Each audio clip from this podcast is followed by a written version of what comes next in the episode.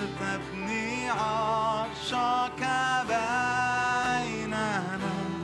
روح الله تعالى الآن. تاني علي الرب ولتبني. ولتبني عرشك بيننا. ولتبني عرشك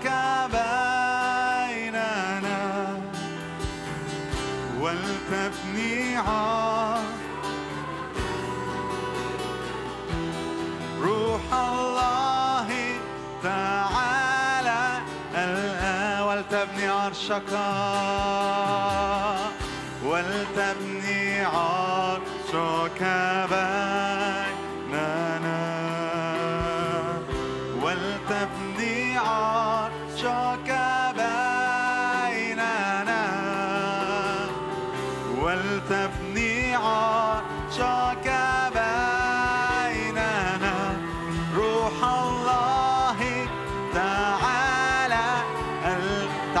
قلوبنا.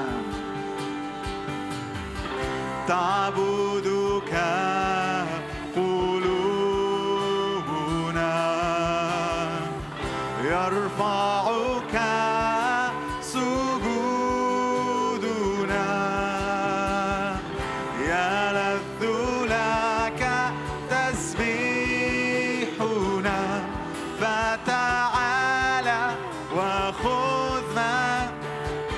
تعبدك قلوبنا قدم للرب عبادة. تعبدك قلوبنا يرفعك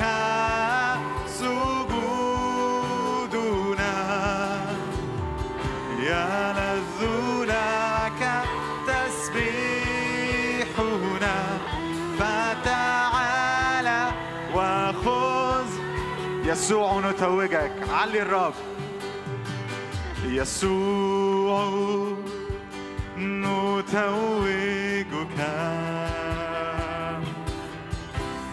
نعلن ملكك. أنت الآن في وسطنا. ولتعلو وسط سبحنا يسوع يسوع نتوجك. نعلن ملكك. أنت الآن أنت الآن في وسطنا. ولتعلو وسط سبحنا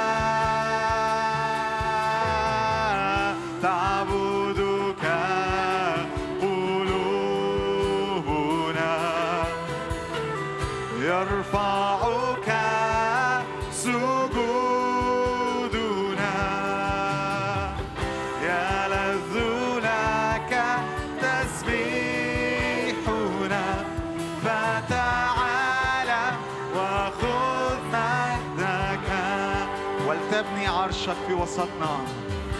ولتبني عرشك بيننا. ولتبني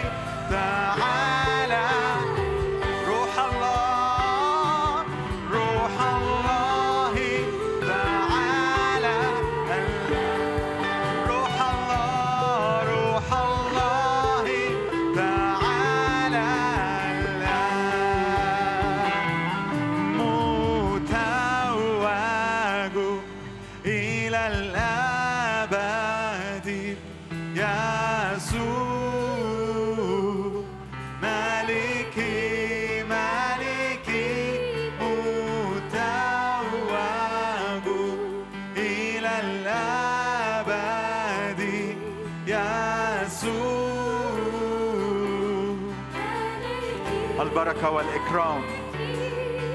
البركة والإكرام لك يا يسوع.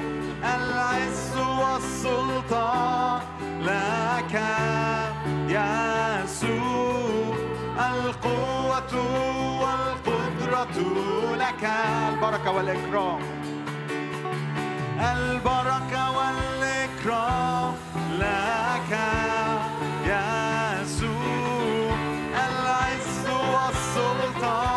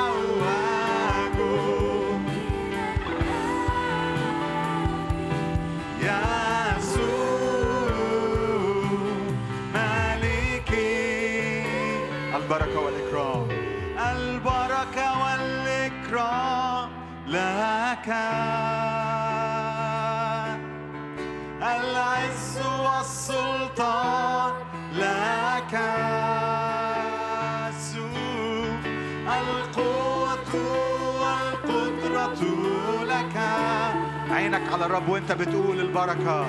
البركة والإكرام لك يا يسوع. العز والسلطان لك يا يسوع. القوة والقدرة لك لك يا يسوع.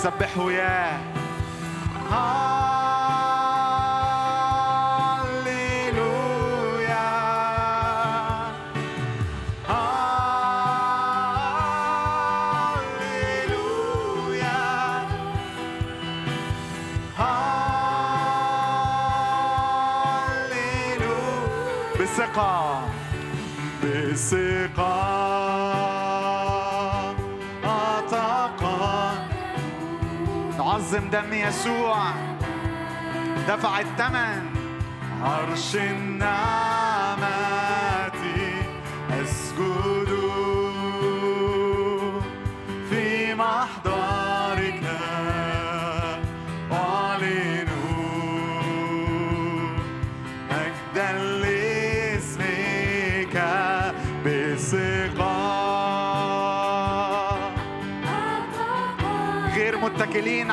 أنفسنا على برنا على أعمالنا. عرش النار.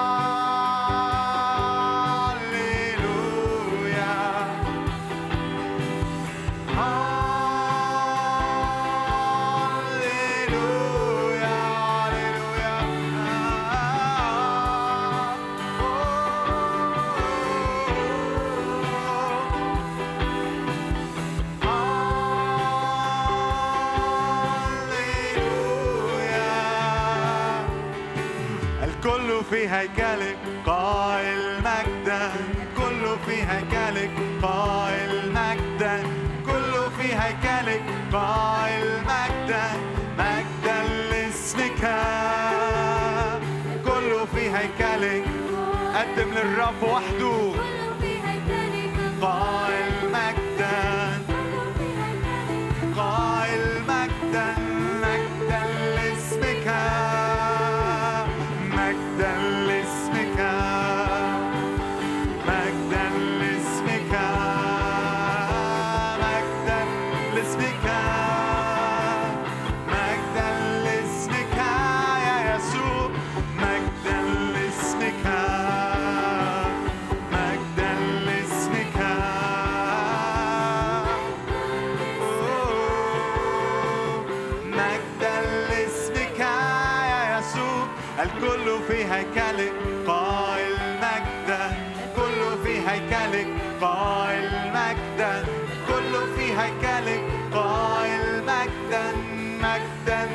اسمك الكل في هيكلك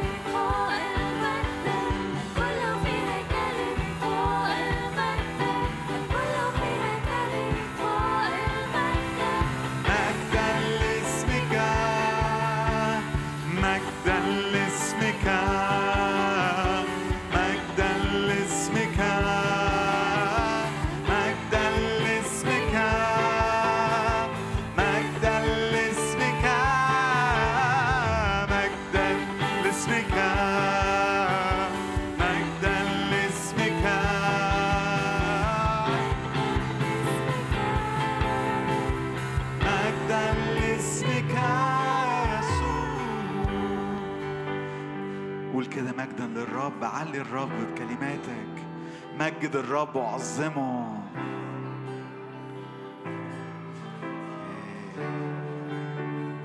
لأنه مستحق أن يأخذ المجد القوة السلطان.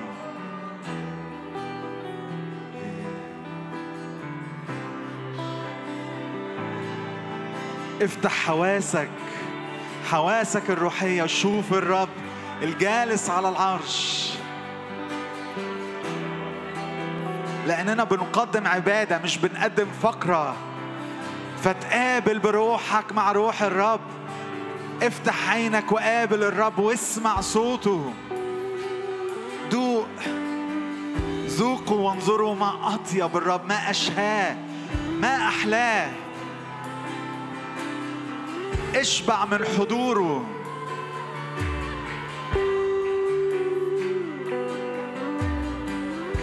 نعليك يا ملك المجد.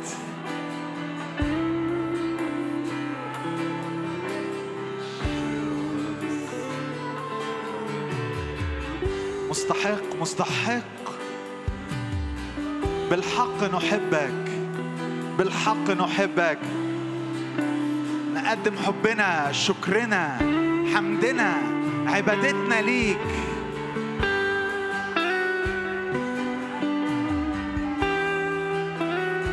نعم أواني خزفية لكن مليانة بالمجد.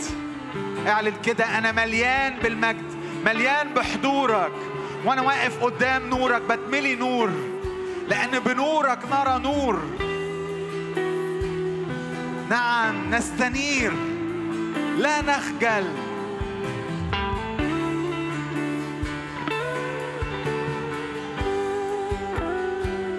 قدم عبادة عبادة للرب روحك. بالحق. سبحه حسب كثرة عظمته.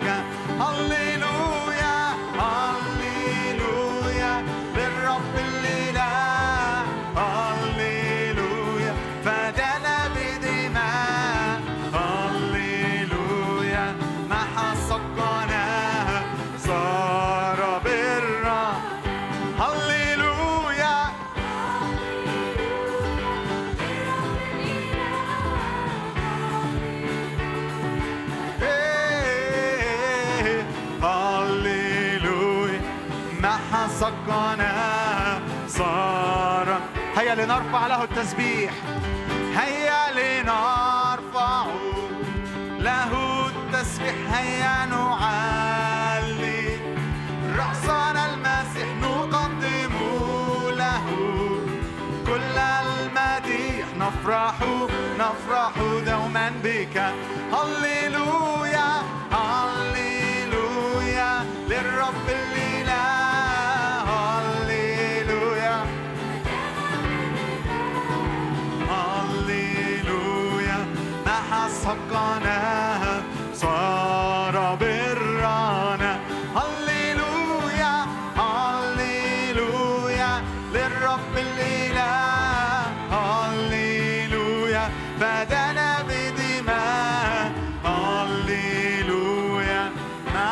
ما حصقنا صار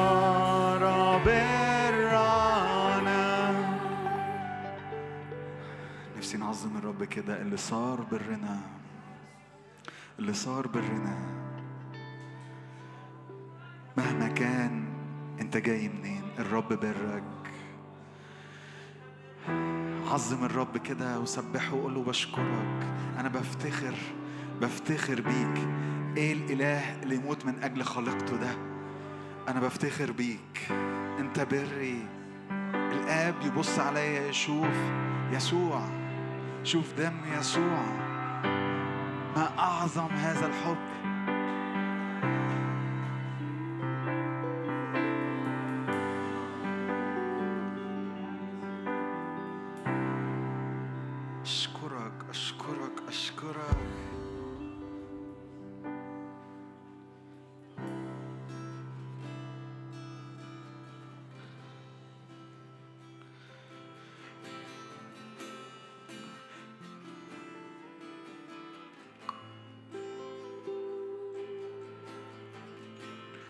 لأنه صار برنا.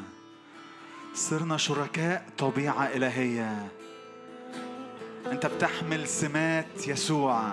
أنت بتحمل قوة الروح. فافتخر كده بإله قوي. رفعنا نجانا. حررتني من كل قيد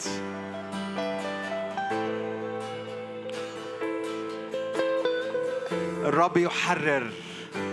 هو هو أمس واليوم وإلى الأبد.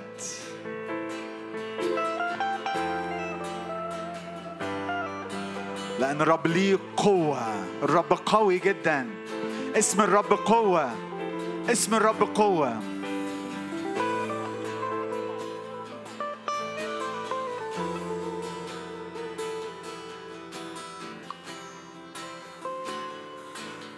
نعم نعلن اسمه برج حصين.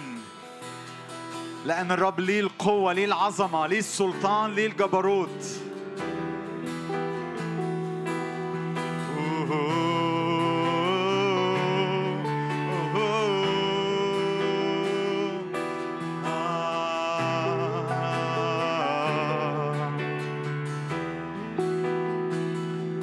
اسم الرب برج حصين يرقد إليه الصديق ويتمنى. تعال كده قدام الرب بكل ما فيك. واترمي اترمي في البرج الحصين. اترمي في الصخر. اسكن كده في الصخر لأن الرب يقيمك. الرب يقيم ناس هنا. الرب يقيم ناس هنا.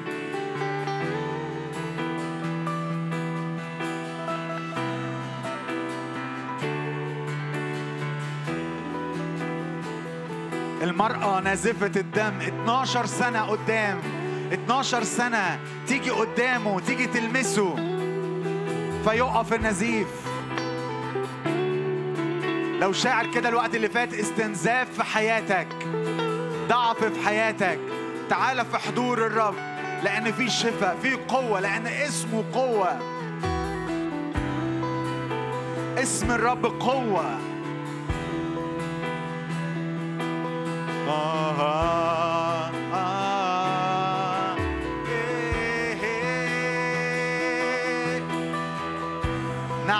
اسم الرب قوة تمسك باسمه. يرفعنا اسم إله يعقوب. الرب يرفعنا باسمه. وانت بتعلن يسوع الرب يرفعك ويقيمك.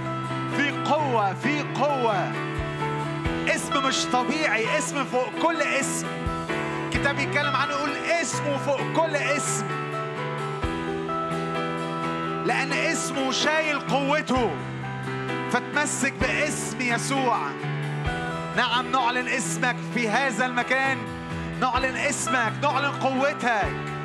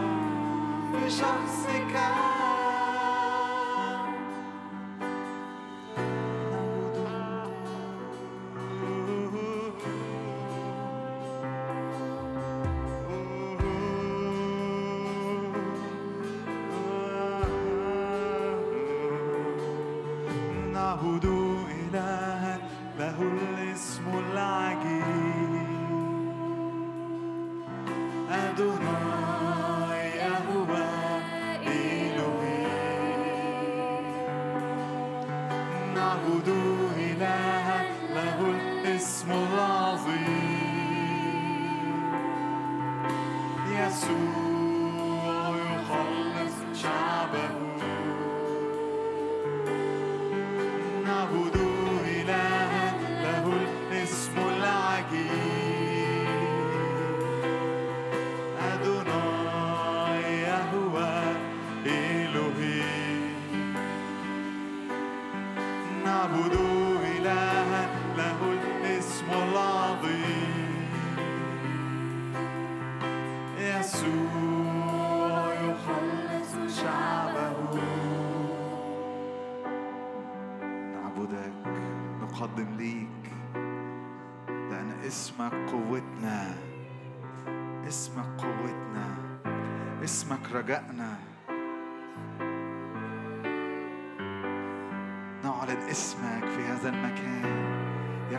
اسمك فوق كل اسم.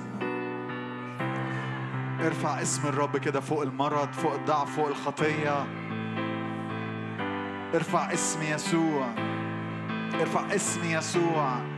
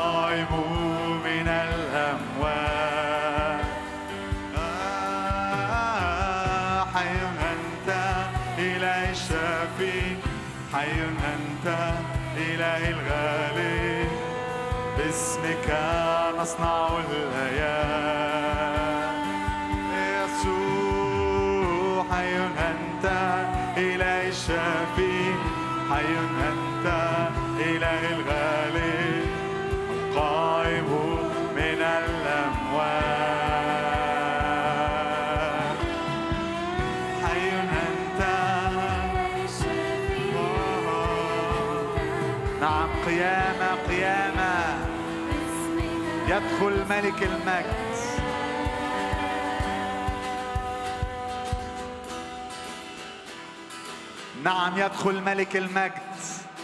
نعم ترتفع كل أبواب أمامه. نصرة نصرة. ترفع ارتك أبواب دهريات. يدخل ملك المجد.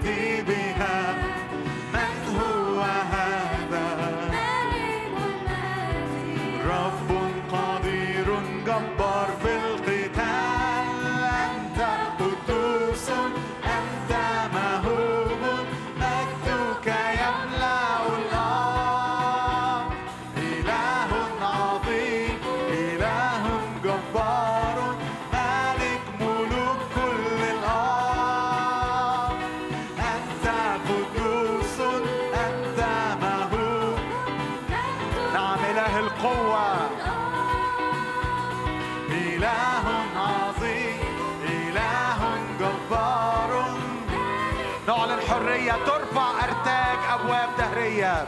ترفع أرتاج أبواب دهرية. يدخل ملك المجد بها. من هو هذا؟ رب قدير جبار في ترفع ترفع أرتاج أبواب دهرية. يدخل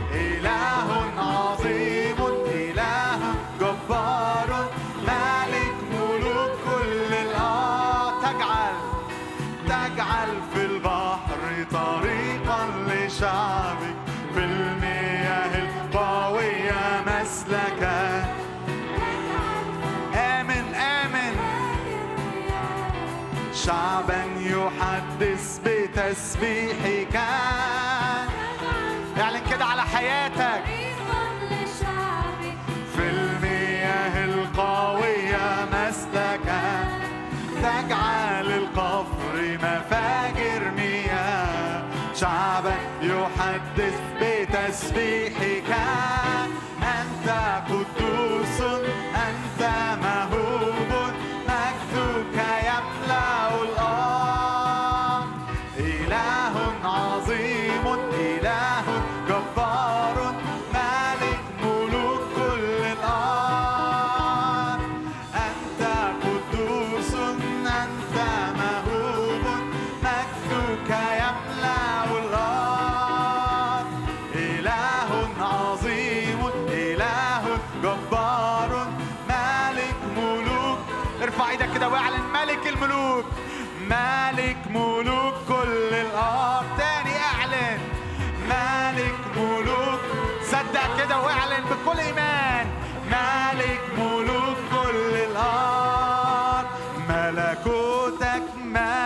حدود وطريق إبليس مسدود. ملكوتك ما له حدود وطريق إبليس مسدود. بالعز كمان هيسود. سلطانك يا ابن الله.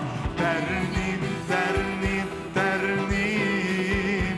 ليسوع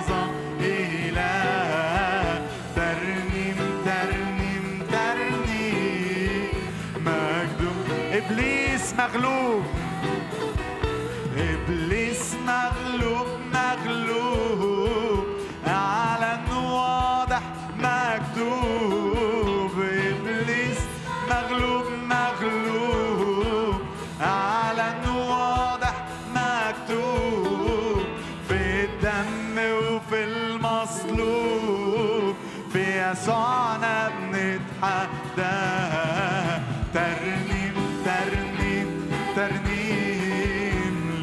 ليسوع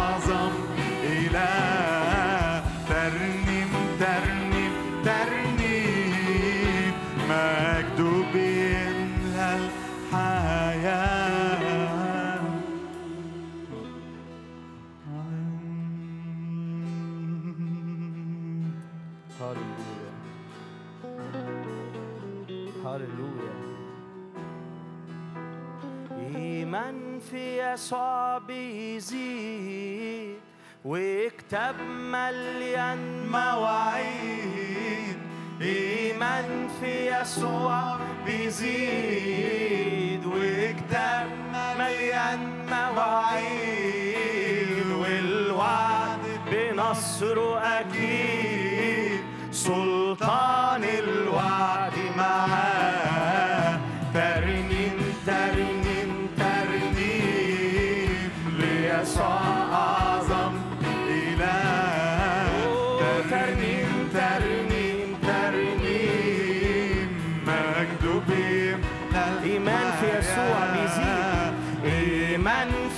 يسوع بيزيد وكتاب مليان مواعيد.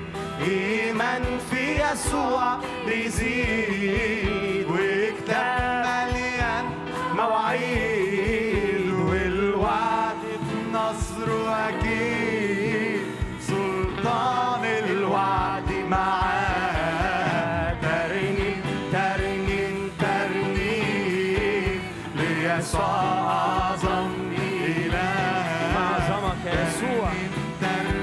مكانك وسطينا. خد مكانك وسطينا.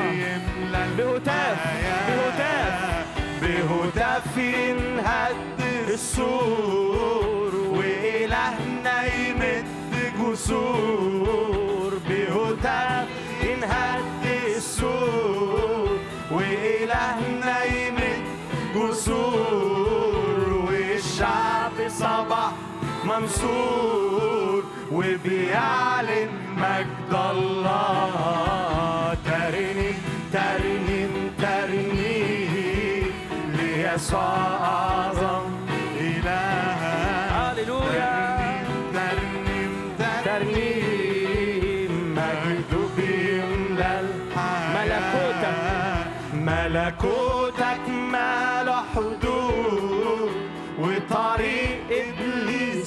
مسدود على كل واحد وكل واحدة. طريق إبليس مسدود. مسدود. وطريق إبليس مسدود. مسدود بالعز كمان هيسود سلطانك يا ابن الله ترنيم ترنيم ترنيم ليسوع أعظم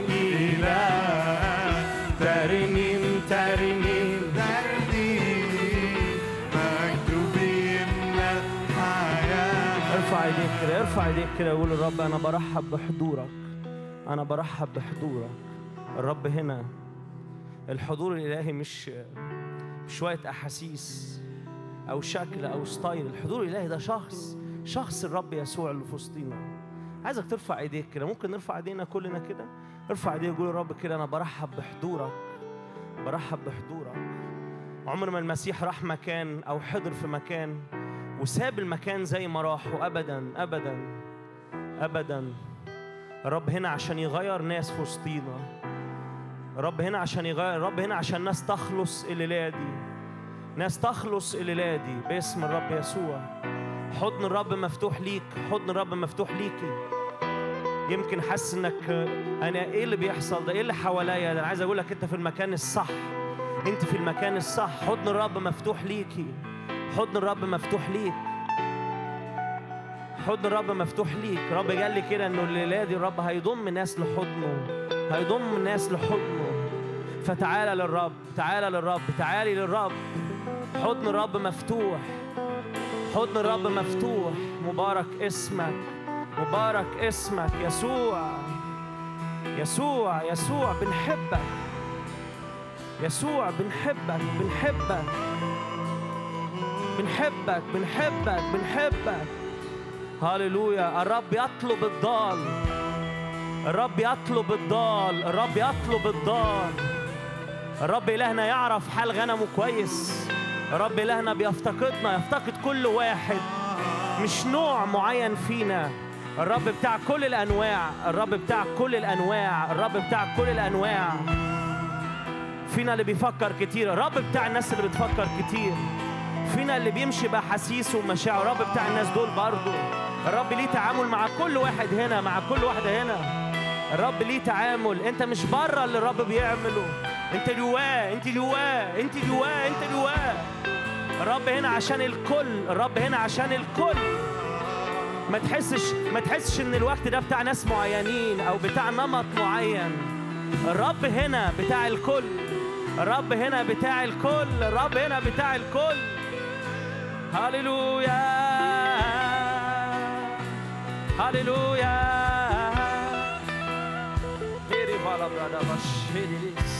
انت هنا انت هنا انت هنا انت هنا انت هنا انت هنا هللويا هللويا افتح افتح قلبك للرب افتح قلبك للرب الرب هنا الرب هنا الرب هنا الرب هنا ليك. الرب هنا ليكي الرب هنا ليكي. الرب هنا ليك الرب هنا ليك. الرب هنا مخصوص علشانك. الرب هنا مخصوص علشانك. الرب هنا مخصوص علشانك. أوه هللويا. هللويا. يا اللي جاي تجربة. يا اللي قلت أروح أجرب أروح أجرب. الرب هنا علشانك الرب هنا علشان اللي جاي عطشان والرب هنا علشان اللي جاي يجرب. الرب هنا علشان الكل عشان الكل. الرب هنا الرب هنا الرب هنا الرب هنا الرب هنا. هللويا.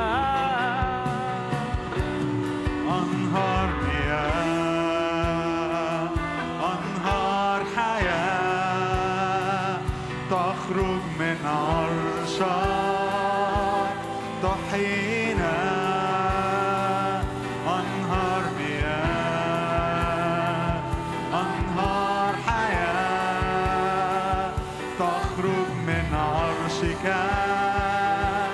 تشفينا. تنفجر المياه.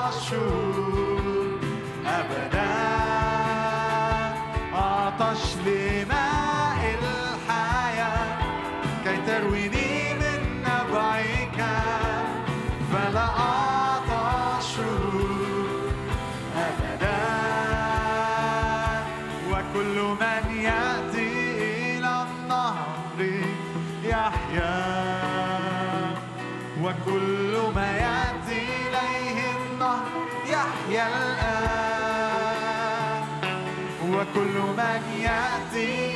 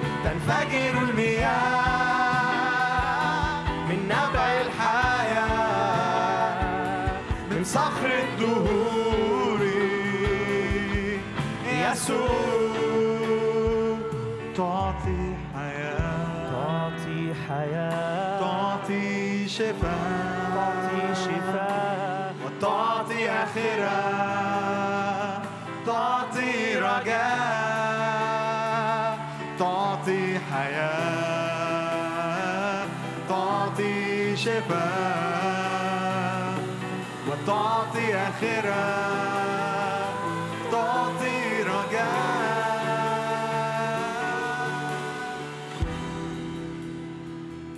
كما يفتقد الراعي قطيعه يوم يكون في وسط غنمه المشتتة.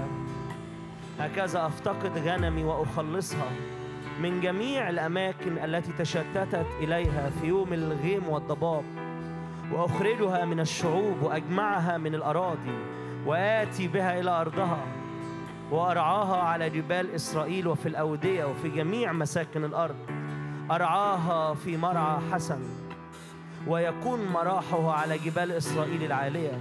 هنالك تربط في مراحي حسن وفي مرعى دسم يرعون على جبال إسرائيل. والرب يقول كده أنا أرعى غنمي. أنا أرعى غنمي وأربضها يقول السيد الرب أطلب الضال وأسترد المطرود وأجبر الكثير وأعصب الجريح وأبيد السمين والقوي وأرعاها بعدل. هللويا. الرب هنا للضال الرب هنا للمطرود الرب هنا للمكسور الرب هنا للمجروح. الرب هنا زي ما كنت بصلي لكل نوع لكل نوع لكل حالة هو هنا هو هنا هو هنا.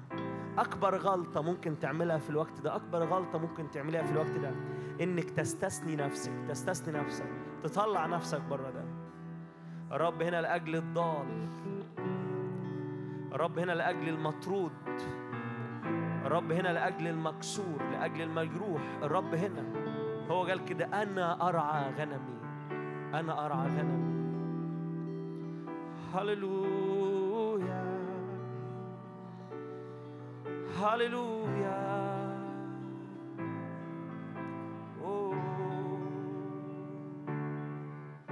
أنت صالح. أنت صالح. أنت صالح. يا يسوع. هللويا. أنت صالح لكل نفس. أنت صالح.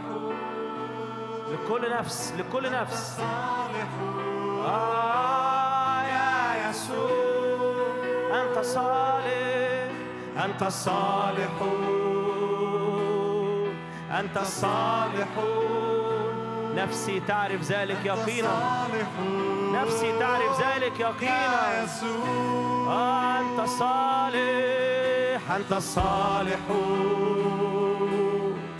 أنت الصالحون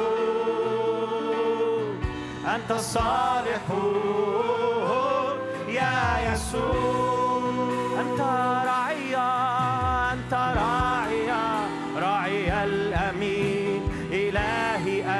دوما معين أتكل عليك في كل حين.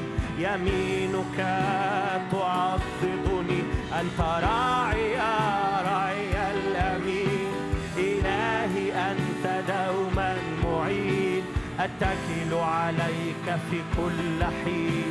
يمينك صالح. أنت الصالحون أنت الصالحون أنت الصالحون يا يسوع. ارفع صوتك ارفع صوتك هو صالح. للكل للكل للكل. صالحون للكل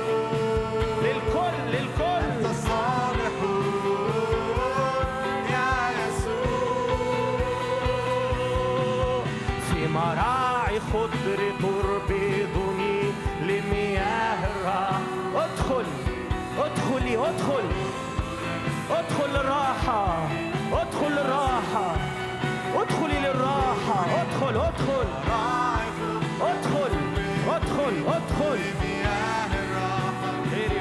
الرب يبيد السمين والقوي. يبيد اللي بينهش غنمه. يبيده يبيده. ايد الرب عليه ايد الرب عليه. خضر تربي هللويا في مياه الراحة تريدني. ترد نفسي وتهدني. إلى السبل في مراعي في مراعي. راعي خضر تربدني لمياه الراحة تريدني. ترد نفسي وتهدني إلى سبل البر تقودني. أنت صالحون أنت صالحون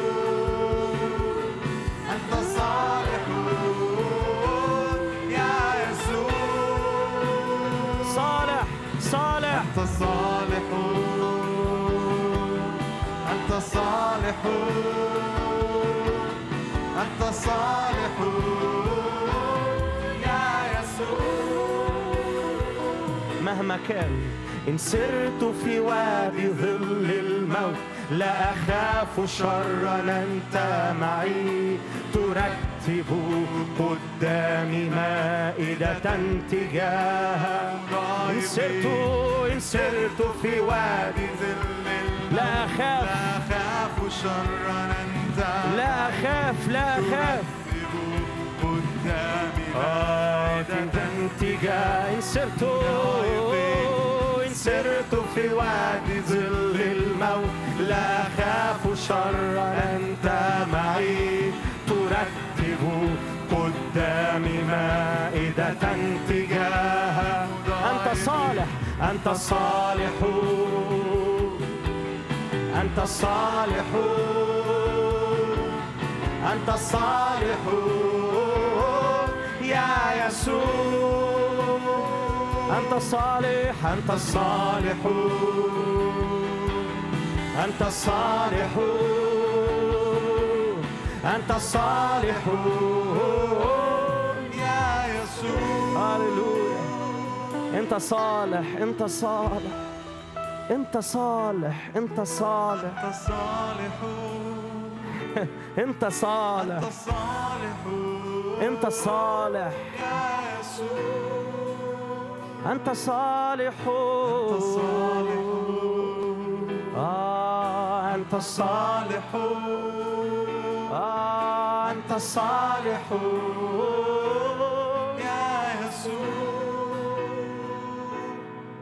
بحبك. بحبك. بحبك. يسوع. يسوع. يسوع. يسوع. يسوع. يسوع.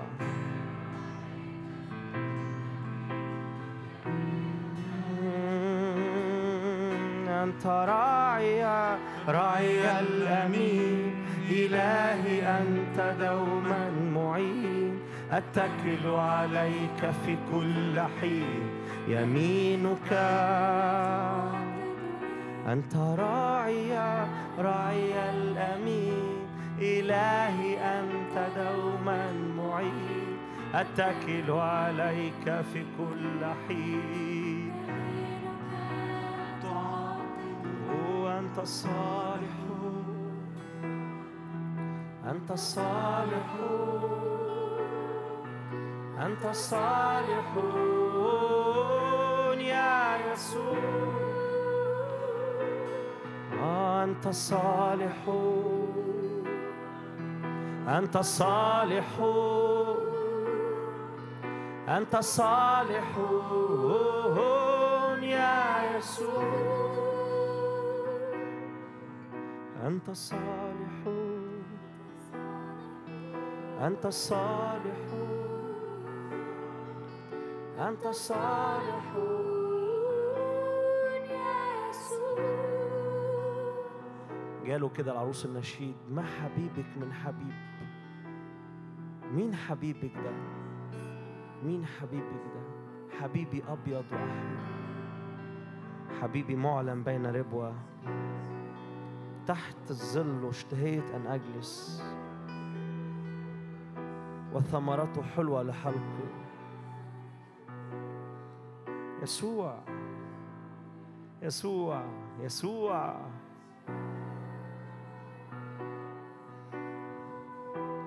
أبرع جمال من كل الناس. هو ليا وأنا لي. ابن الله ابن الإنسان. حبه ليا جذبني ليه أبرع جمال أبرع جمال من كل الناس. هو يسوع هو ليا وأنا ليه ابن الله ابن الله ابن الإنسان.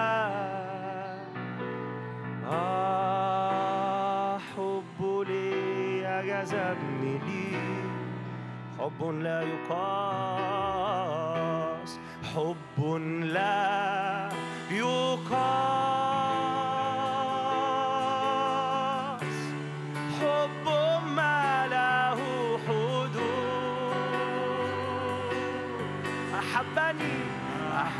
أحبني الإله.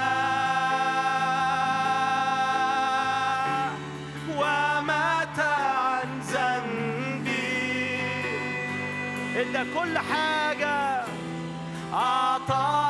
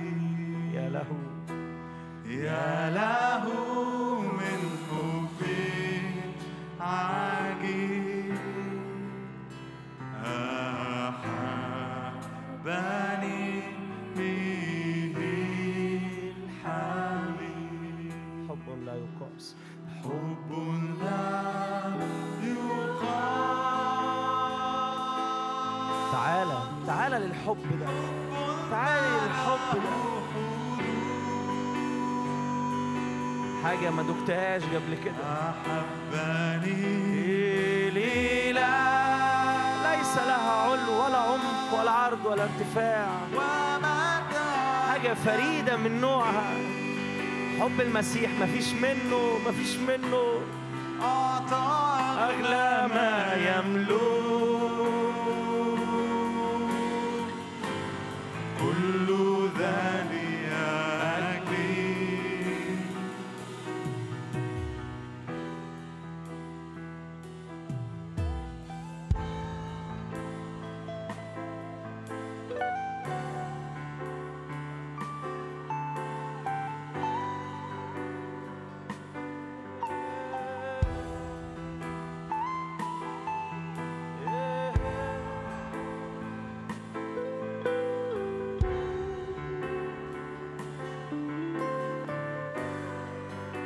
نعرف محبة المسيح.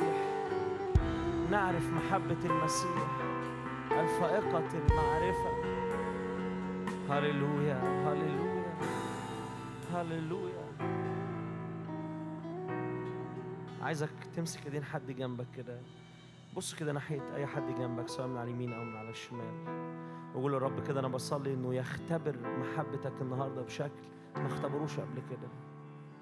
اللي أول مرة واللي تاني مرة. في يا جماعة فيض محبة مكبوب على القاعة. ما تستثنيش نفسك أبدا من اللي الرب بيعمله أبدا. غالي. غالي عمل المسيح في القاعة. غالي. غالي. غالي. هو غالي. غالي غالي الفيض غالي غالي كثرة الأمانة غالية غالية. هللويا هللويا. هللويا. حركنا زي ما انت عايز يا روح الله. خدنا زي ما انت عايز تاخدنا. قودنا زي ما انت عايز تقودنا خدنا للمية.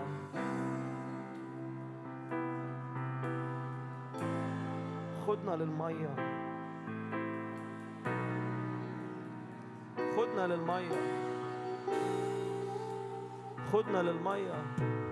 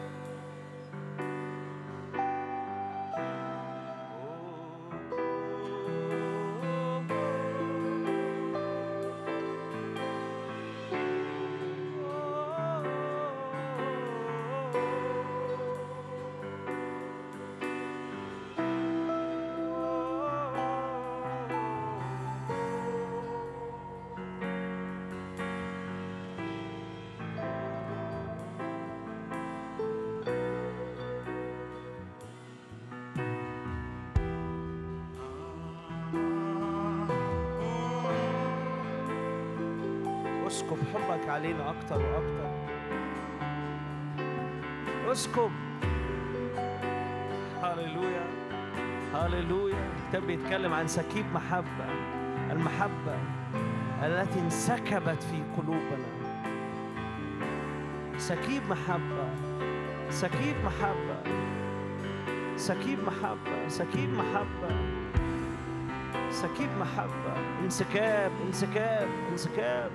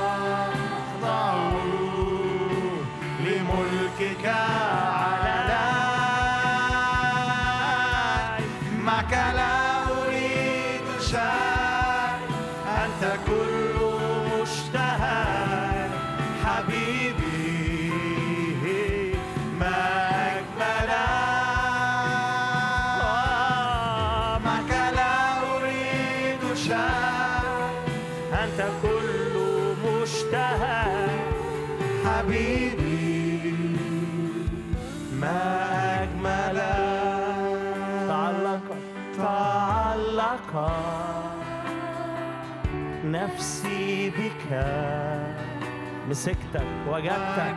وجدتك مش هسيبك. لن أرخك آه، تعلق آه، نفسي بك.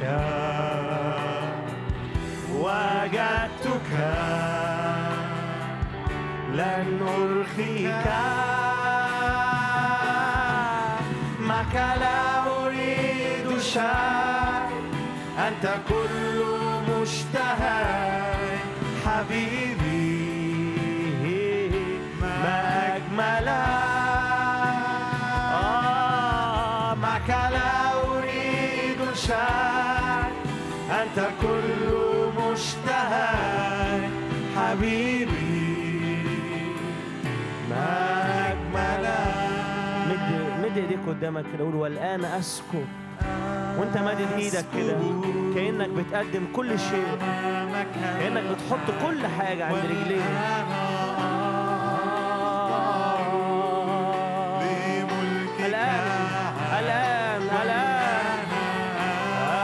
أسكب.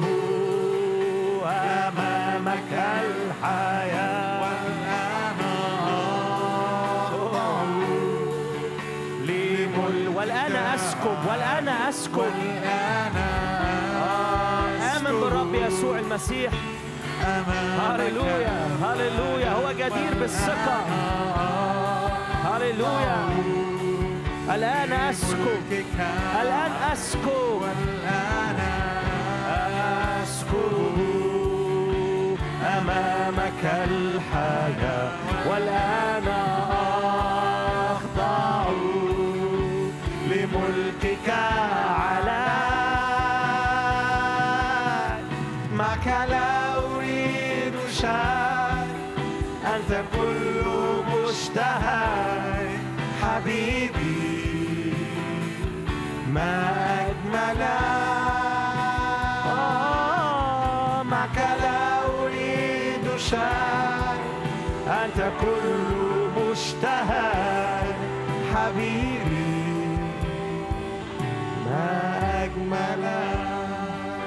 معك معك لا أريد شيء أنت كل مشتهى حبيبي.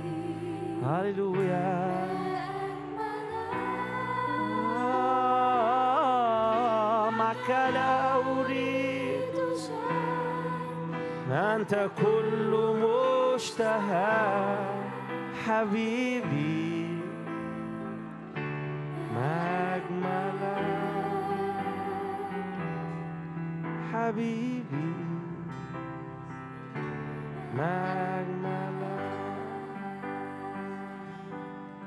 حبيبي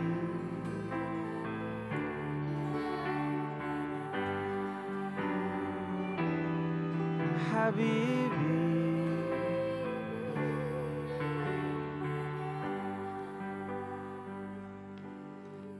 يسوع مفيش أجمل منك مفيش أعظم منك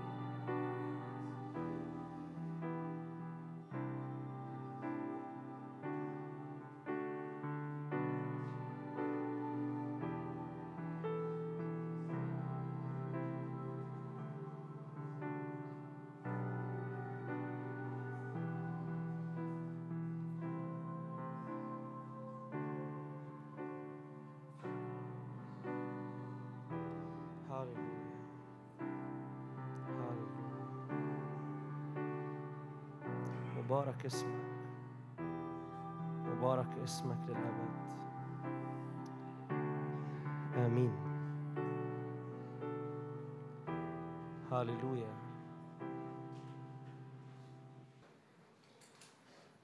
هاليلويا. مساء الخير. هاليلويا. هاليلويا. حد متأكد إن الرب هنا؟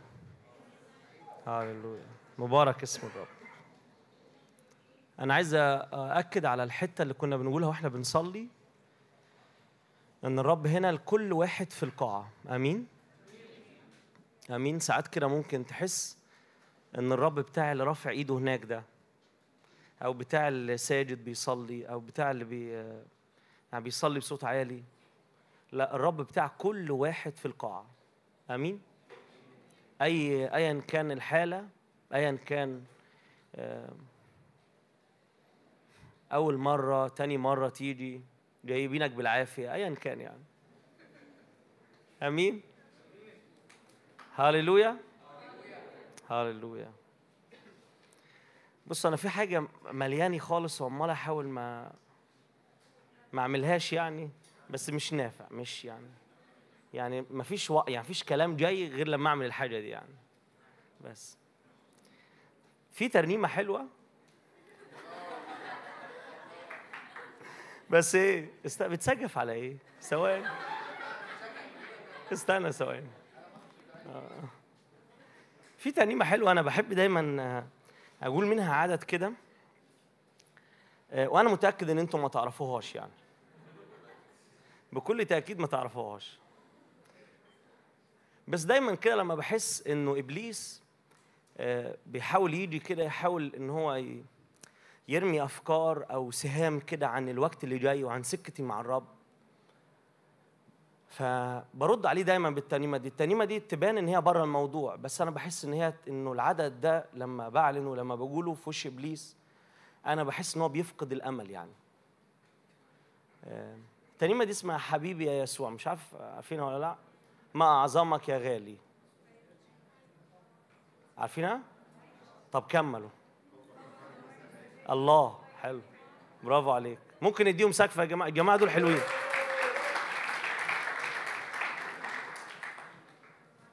فيها عدد بقى العدد الأولاني. ممكن نطلع الترنيمه دي؟ هنلاقيها على كده؟ حبيبي يا يسوع. مش عارف هتبقى موجودة في تسبيحنا ولا لأ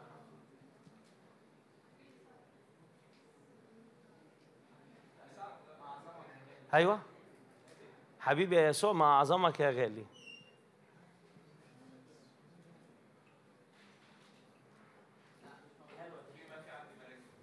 في إيه؟ ما في عندي مراكب؟ لا لا مش عايزين مراكب طب بصوا هي سهلة خالص. يعني هنقول القرار والعدد. عارفها انت يا جان بتدندنها وانت. طيب.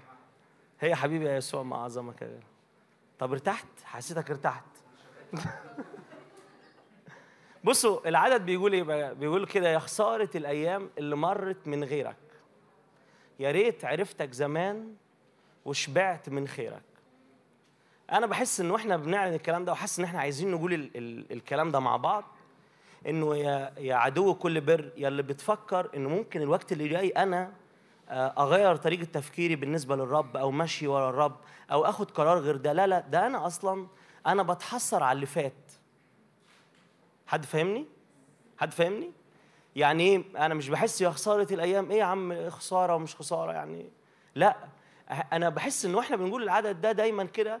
أنا بقول لإبليس ما تفكرش في اللي جاي لأن أنا أصلا اللي فات أنا إيه؟ يعني أنا زعلان عليه. فزي ما رسول بطرس قال كده قال يكفينا زمان الحياة الذي مضى. أنا ببص لورا كده وبقول لعدو الخير أنا عمري ما هفكر إن أنا أغير السكة وأغير الطريق اللي أنا ماشي فيه ده. أنا بالنسبة لي السكة ورا الرب ده مش اوبشن يعني دي حياتي. فبحس كده إنه في ناس أنت مش محتاج يعني تبص كده زي مرات لوط وتبص ورا. لا لا أنت محتاج تقول للرب كده يا خسارة الأيام اللي عدت وأنا ما كنتش أعرفك. يا خسارة الأيام اللي عدت دي وأنا ما كنتش أعرفك وأنا ما كنتش قريب منك. عارفين أنا ساعات ببص في الشارع كده على الناس. وأسأل نفسي السؤال ده كده وأقول هم إزاي عايشين من غير يسوع؟ يعني في الأيام اللي إحنا فيها دي إزاي الناس دي عايشة من غير يسوع؟ لما اللي عايشين مع يسوع ساعات بيدخلوا في تحديات وفي حاجات و... و... يعني يقوم كده ويمشي. أمال الشخص الواحد أو الواحدة اللي بعيد عن يسوع ده عايش إزاي؟ فتيجوا نقول العدد والقرار دول؟ إيه رأيكم في الفكرة دي؟ حلوة؟ حد معترض. ولو معترض.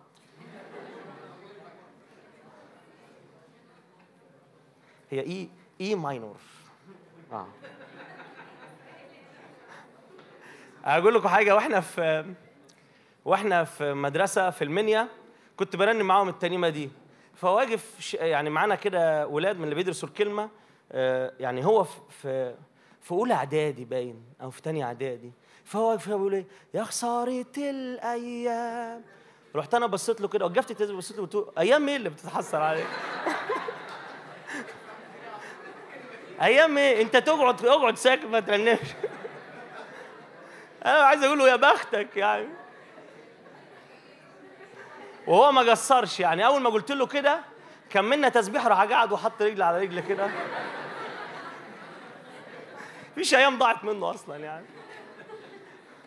تيجوا نقف مع بعض؟ ممكن؟ على الجيتار كده هن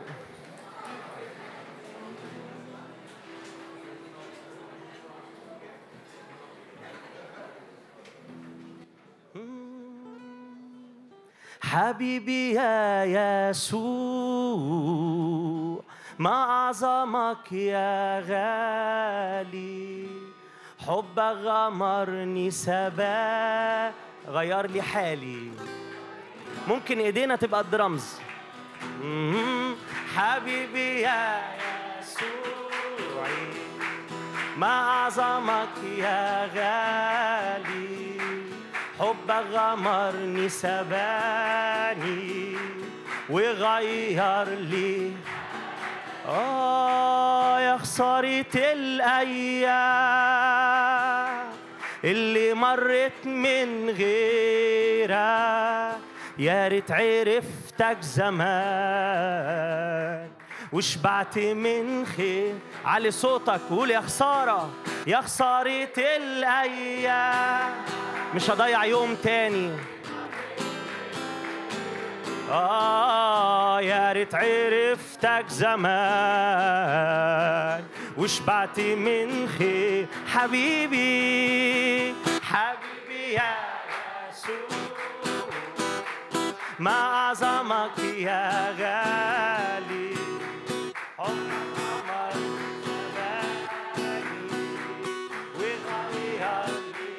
حبيبي حبيبي يا.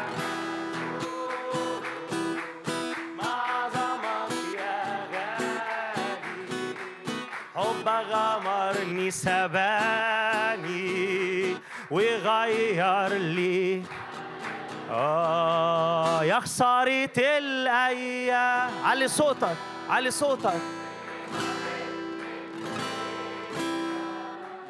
يا ريت عرفتك زمان. وشبعت من خير؟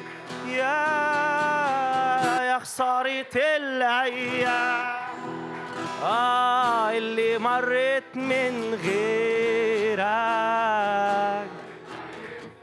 زمان. وشبعت من ده يسوع ده يسوع. حلو قوي حلو قوي حلو قوي. ده يسوع. هللويا ده يسوع. حلو قوي حلو قوي. حلو قوي حلو قوي. اللي هيقرب. اللي هيقرب منه مش ممكن يبعد عنه. اللي هيدوق حلاوته يفضل قريب منه. اللي هيقرب اللي هيدوق حلاوته يفضل قريب منه. ده يسوع. حلو قوي حلو قوي حلو قوي. ده يسوع. حلو قوي حلو قوي يسوع يسوع أخد مكاني. لما اتصلب علشاني دور عليا بحبه وتعب علشان يلقاني. يسوع أخد آه لما اتصلب علشاني دور عليا بحبه وتعب على. قول ده يسوع ده يسوع. حلو قوي حبيبي يا يسوع. آه ده يسوع.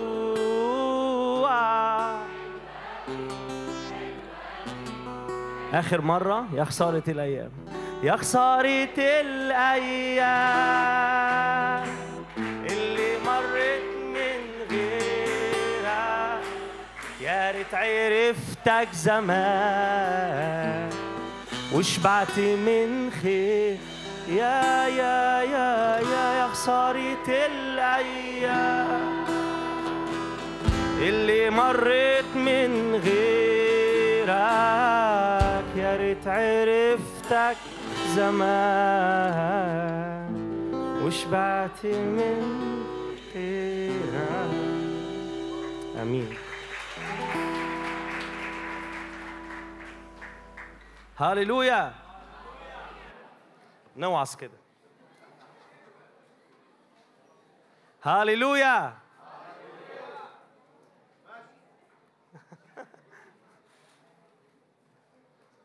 يسوع حلو.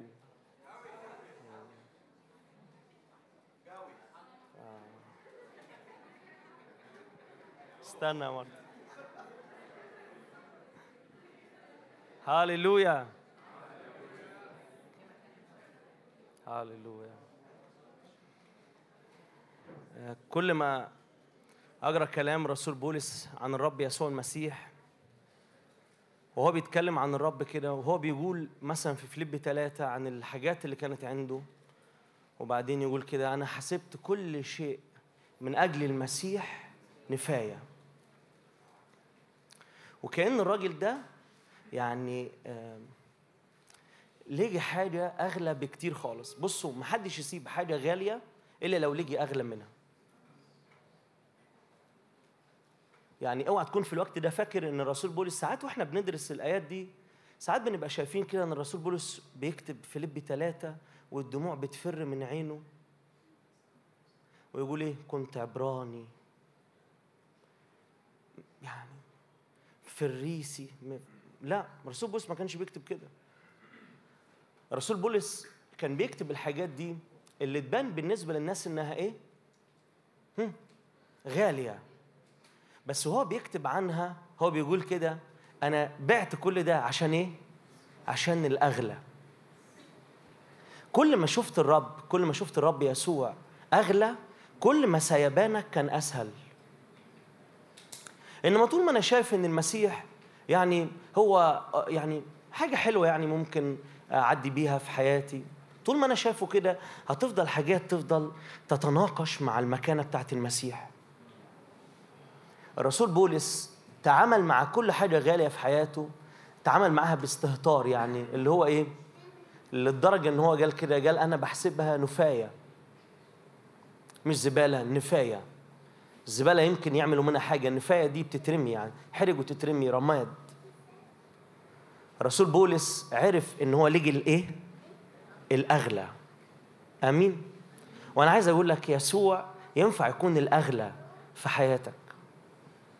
يسوع ال ال الشكل بتاع الجيل اللي الرب عايز يتحرك بيه هو جيل المسيح بالنسبة له يسوع المسيح بالنسبة له مش اوبشن يعني مش مش بالاختيار يعني مش بختار أعمل كده. لا لا لا لا.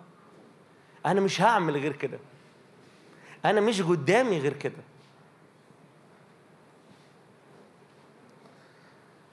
جيل حط المسيح في حتة ما ينفع ما, ما ينفعش حد يفاصل فيها معاه. آه، شاب شاب حطت المسيح في حتة اللي هو إيه كله كوم كله في جنب كل حاجة في جنب والرب يسوع ومحبته وعلاقتي بيه وسكتي معاه. دي حاجة ما ينفعش حد يمسها حدش حدش ينفع يجي يلعب عندها يعني. الناس دول أنا بحس كده إن إن الولاد والبنات اللي بالشكل ده إبليس بيبقى خايف منهم خالص. لأن دايما إبليس بيحب يعمل صفقات. صفقات يعني عايز أقول لكم إبليس ما بطلش صفقات مع المسيح نفسه لحد الصليب. ما بطلش. يعني على الجبل قال له إن كنت آه، ابن الله ارمي نفسك من هنا. والحد وفي النص يعني عملها هو بنفسه بشكل مباشر. وبعدين جاله في اقرب الناس ليه في بطرس. قال له حشاك يا رب أن تصلب. أنت إيه اللي بيتحكي فيه ده؟ إحنا يعني إحنا عايزين ملك وعايزين نعمل ونعمل ونعمل. حشاك يا رب أن تصلب. الرب على طول قال كده قال إن الفكرة اللي جالها بطرس دي كانت من مين؟ من الشيطان. لحد الصليب الناس واقفة قدام الصليب بتقول له إيه؟ إن كنت ابن الله انزل من على الصليب. إبليس مش هيبطل يعمل صفقات. يعمل صفقة. ورا صفقة صفقة ورا صفقة. وعايز أقول لك على حاجة عارف عارفين عارفين شغل المزادات ده؟ واحد داخل مزاد كده ويبدأ من من تحت إبليس بيبدأ من أبسط حاجة في حياتك ممكن تتكلم فيها. وكل ما بتحسب نفاية بيعدي بيعلي بعد كده بيعلي بيعلي بيعلي. لحد ما يبقى اتأكد يعني إنه الشخص دوت لا لا لا ده ما فيش أي حاجة هتوقفه عن محبة المسيح ابدا. ابدا. مرة خادم حكى كده خادم مشهور خالص يعني في أمريكا. حكى حكى القصة دي يعني. قال إن في ذروة خدمته وهو شاب يعني وكان بيعمل مؤتمرات وحملات كرازية. قال كده قال إنه بعت له أو حد حد طلب يجاب له يعني. قال من أشهر المخرجين في هوليوود يعني في أمريكا. وطلب يقعد معاه. وبعدين جه عنده مرة كده ده يعني آه، جه عنده المكتب مرة وبعدين راح عزمه عزم الخادم دوت والفريق بتاعه كله. قال إحنا كنا حوالي 600 700 عزمنا يعني خدنا يعني خد كله يعني. وقال كده قاعدين كده على شط فبيحكي معايا. فقال من بداية ما الراجل ده ابتدى يتواصل معايا وأنا شاعر بانزعاج شديد. بس مش عارف أعمل إيه. أوقف يعني ده. الراجل يعني بوضوح كده قال له كده المخرج ده قال الخادم ده كده قال له إيه رأيك؟ ما تيجي تبطل يعني ما تسيبك بقى من المؤتمرات ومن الحاجات اللي أنت بتعملها دي. وتيجي أنت أنت دلوقتي من أشهر الناس في أمريكا أنت من أشهر الناس في العالم. تعال نعمل فيلم. وأعتقد لو إحنا عملنا فيلم وأنت بالذات عملته هيكسر الدنيا يعني. بس. فهو قاعد كده. طبعا ال- الحديث كله اتغير والراجل دخل في الموضوع على طول يعني اتكلم معاه بشكل مباشر في الحاجة دي. فالخادم ده قال كده قال ما ما ما حسيتش بنفسي غير ودموعي بتنزل تنزل تنزل تنزل. ويقولوا لا إيه إيه اللي انت بتقوله ده؟ أنا عمري ما أعرف أسيب يسوع ولا أسيب الحياة مع المسيح. فضل يعيط. وجام مشي. وبعدين رجع البيت. قاعد يصلي وحس قد إيه إنه كان متع... يعني كان معرض في الوقت ده لصفقة. مش هيبطل إبليس طول الوقت إن هو يجي يعمل معاك صفقات. وصفقات من الناحية الإنسانية أو من الناحية الأرضية تبان مغرية خالص واللي يسيبها يبقى عبيط.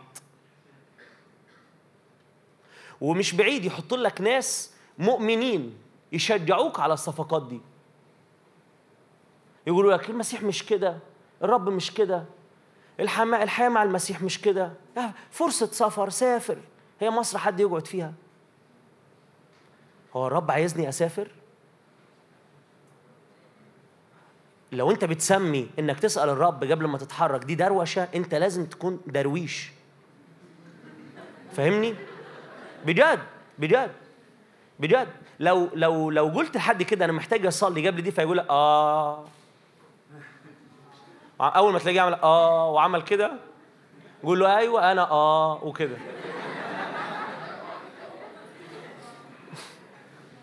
بجد. فرصة فرصة جات لك فرصة جات لك يلا يلا. اللي يضيع الفرصة دي من إيده يبقى عبيط. اوعى تعمل كده. وأنت من جواك تبقى بتصلي كده وعايز وعايز تعرف الرب عايز إيه. وسامع صوت الرب بيقول لأ بكل قوة للحاجة دي. وسامع قلبك ومحبتك وروحك. وهي بتفكرك باللي الرب كلمك عليه للأرض بتاعتك وللبلد بتاعتك وللكنيسة بتاعتك. مش بقول إنك ما تسافرش أنا بقول نسأل الرب سواء هتسافر أو مش هتسافر بس بقول إيه؟ إنه اوجات إبليس يجي يتكلم في حاجات ممكن تبان للناس إنها عادية هي مش صح وغلط. يعني جون بيفير كاتب كتاب أشجعكم تجروه يعني كتاب رهيب. اسمه الجيد أم السيد. إن مش كل حاجة حلوة مش كل حاجة شكلها كويس تبقى إيه؟ تبقى نافعة ليا تبقى كويسة ليا. أنا محتاج أسأل الرب أنا محتاج أجي كده قدام الرب. عارفين قريت جملة كده آه، لمستني خالص عن تقديم إبراهيم لإسحاق. فالراجل اللي كاتب الجملة دي بيقول كده بيقول الله لم يكن يريد إسحاق يعني ما كانش عايز إسحاق. بل كان يريد المزيد من إبراهيم. كان عايز إبراهيم كان عايز من إبراهيم أكتر. كان عايز قلب إبراهيم أكتر. كان عايز يشوف القلب بتاع إبراهيم. هل في أي ضباب؟ هل في أي حاجة كده دخلت كده بينه وبين الرب؟ راجل رهيب. الرب يكلمه تاني يوم يصحى الصبح ياخد ابنه ويطلع على طول. إيه المحبة دي؟ إيه السكة دي؟ شوف ملك سدوم كده قدامه يقول له إيه؟ بص إديني النفوس وخد أنت كل حاجة. إبراهيم يقول له رفعت يدي إلى الرب الإله العلي مالك السماء والأرض إني لا آخذن شيء ولا خيط ولا شراك نعل. أنا مش عاي... أنا مش عايز منك حاجة. وعا... وعارف هقول لك على حاجة؟ هقول لك على حاجة. أنا مش هاخد منك ولا حتى أصغر حاجة في الغنيمة بتاعتك. يعني مش مثلا يقول إيه ومش هاخد ولا مثلا هاخد خروف ولا اخد غنم. لا لا لا. قال ولا خيط ولا شراك نعل ولا أبسط حاجة م- مفيش أصلا مفيش حاجة منك هتدخل إيه؟ هتدخل عندي. آمين؟ آمين؟ ده مش موضوعنا. أنا بقول حاجة مبدئيا. فعايز يعني ممكن تغمض عينك كده دقيقة كده وقول له رب الكلمة دي. قول له باسم يسوع المسيح قلبي يفضل ثابت في حبك. وماشي وراك. ومفيش فصال مع الدعوة. مفيش فصال مع اللي انت اتكلمت بيه على حياتي. أنا هفضل ماسك فيك. أنا هفضل ماشي وراك. أمين. أمين. ممكن نفتح متى خمسة؟ حد معاه كتابه المقدس؟ الكتاب المقدس. ترفعليش الموبايل. الكتاب المقدس. جدع. ده ما حدش رفع خالص. يا نهار أبيض. أنتوا لو في المنيا كان زماننا طلعنا ب 2000 3000 جنيه غرامات دلوقتي عندنا ما تجيبش الكتاب ب 100 جنيه يعني دي يعني. 100 كاش فوري على طول يعني. عشان تحبوا القادة بتوعكم. ممكن نفتح متى خمسة؟ من عدد واحد. بيقول كده ولما رأى الجموع صعد إلى الجبل فلما جلس تقدم إليه تلاميذه ففتح فاه وعلمهم قائلا طوبى للمساكين بالروح لأن لهم ملكوت السماوات. طوبى للحزانة لأنهم يتعزون. طوبى للودعاء لأنهم يرثون الأرض. طوبى للجياع والعطاش إلى البر لأنهم يشبعون. طوبى للرحماء لأنهم يرحمون. طوبى للأنقياء القلب لأنهم يعينون الله. طوبى لصانع السلام لأنهم أبناء الله يدعون. طوبى للمطرودين من أجل البر لأن لهم ملكوت السماوات. طوبى لكم إذا عيروكم وطردوكم وقالوا عليكم كل كلمة شريرة من أجلي كاذبين. افرحوا وتهللوا لأن أجركم عظيم في السماوات. فإنهم هكذا طردوا الأنبياء الذين قبلكم. من من متى خمسة؟ متى خمسة وستة وسبعة؟ ده جزء إحنا بنسميه الموعظة على الايه؟ على الجبل، أنا بحب الكلمة خالص وأكتر حاجة بحبها في الكلمة أو في الكتاب المقدس بحب دايما إن الكتاب المقدس بيديني مفاتيح للحياة الروحية وللسكة اللي بمشيها مع الرب. مستحيل يعني آه، ديريك برنس في كتاب أسس الإيمان قال كده قال المسافة بينك وبين الكتاب المقدس هي المسافة بينك وبين الرب. تاني تاني المسافة بينك وبين الكتاب المقدس هي المسافة بينك وبين الرب. فمستحيل أو أو مش صح أو مش منطقي إني أقول إن أنا قريب من الرب وأنا بعيد عن الكتاب المقدس أو بعيد عن الكلمة. مستحيل. ليه؟ لأنه أنا آه، عارفين الكتاب بيقول كده عن الكلمة كل الكتاب موحى به من الله. وكلمة موحى به دي يعني أنفاس الله. وكأن الكتاب ده ده ال- ال- عايز مصدر الحياة. الرب قال كده كلامي روح كلام أنا بحزن جدا لما ألاقي ناس تتكلم عن الكتاب المقدس وتقول عليه نصوص. ده مش نصوص. ده اسمه كلمة الله. ولما بتجرب من الكتاب المقدس خلي بالكم آه، لوقت إحنا كجيل اتشوه عندنا شوية القرب من الكتاب بيعمل في الشخصية إيه؟ فدايما ربطنا إن الناس اللي قريبين من الكتاب دايما اللي هم الزرار ده كده مكفول و, و... تحسه مخنوق جرفان ما تعرفش ماله. بجد. ويجي في يصلي يقول ايها وحيثما وعندما. وتيجي تبص عليه كده تقولي آه أصل ده إيه؟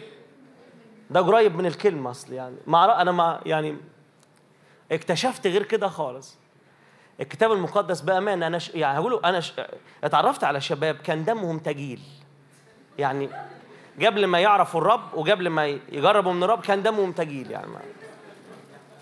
جربوا من الرب أمام الله. ما تعرفش إيه العلاقة. بس بيجي زي العسل يعني. بجد. الكلمة هقول لكم على حاجة. اضحك اضحك. بس هو يعني ده اللي حصل يعني.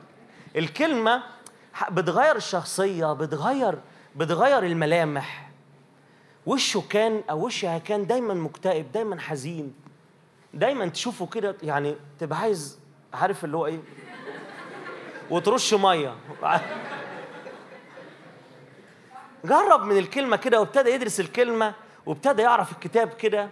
يا دوب رسالة في اتنين في تلاتة. تلاقي في حاجة في حاجة بدأت تحصل لدرجة إنها بتحصل جسديا فيه كمان.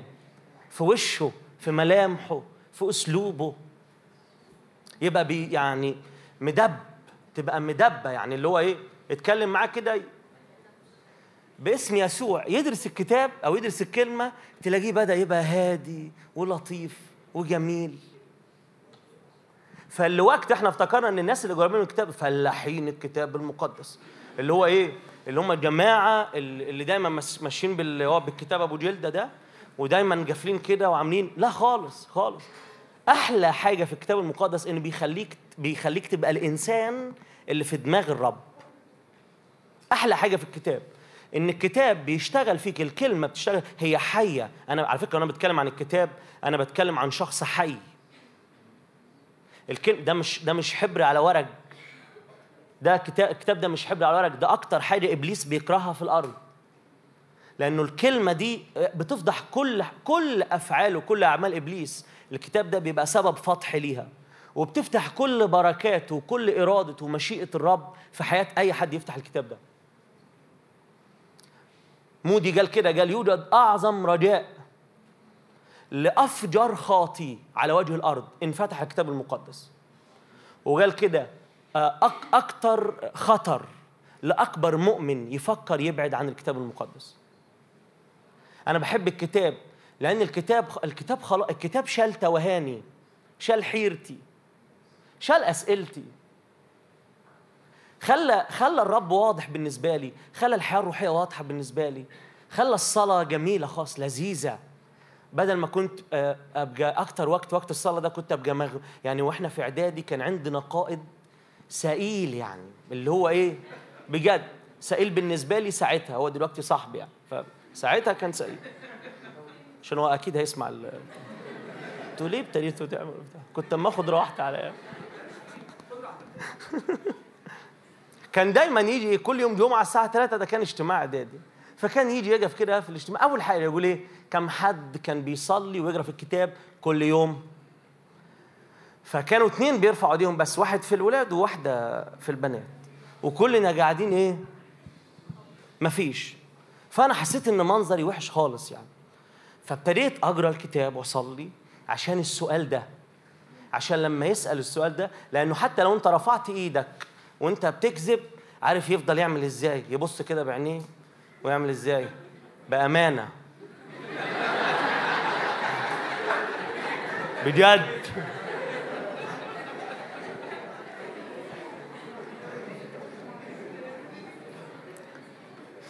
فاللي هو إيه يعني فابتديت أصلي فكان وقت الصلاة ووقت القعد أنا كنت أتخنق خالص من الكتاب يعني. يعني ما كنتش أعرف أقرأ فيه كده. كنت أشوف أبويا يعني عنده كتب كتير خالص وجرى كذا مرة الكتاب المقدس وبيخطط في الكتاب ويعمل في الكتاب. بس أنا ما كنتش عارف الكتاب ده ماله يعني ما كنتش جاب له خالص يعني. وكان بالنسبة لي ثقل وحمل. لحد ما الرب آه، اتقابل معايا ولمس حياتي وحط في قلبي جوع من ناحية الكلمة. ومن ساعتها وأنا بقول لكم وأنا أنا بقول لكم الكلام ده لأنه أغلبنا كمؤمنين عارفين إحنا عايشين حياة آه، محتارين تعبانين بنجوم ونجع مش الحياة اللي في ملء مشيئة الرب. وأظن إن أكبر سبب في ده بعدنا عن الكلمة. إننا مش لازجين في كلمة الله لازجين في الكتاب المقدس.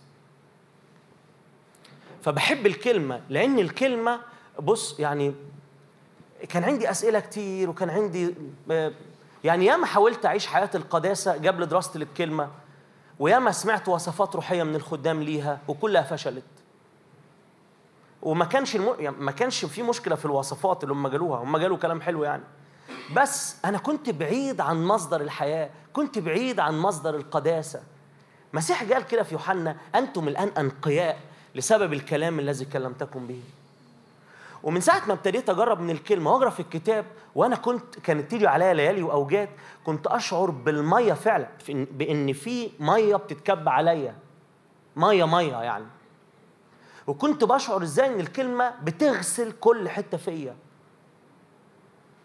وكان عندي عادة كده كنت بعملها إن أنا أقعد أقرأ بالليل كل يوم بالليل مزمور 119 ومزمور 119 وأنت بتقراه مزمور 119 ده الآباء يسموه المزمور الكبير.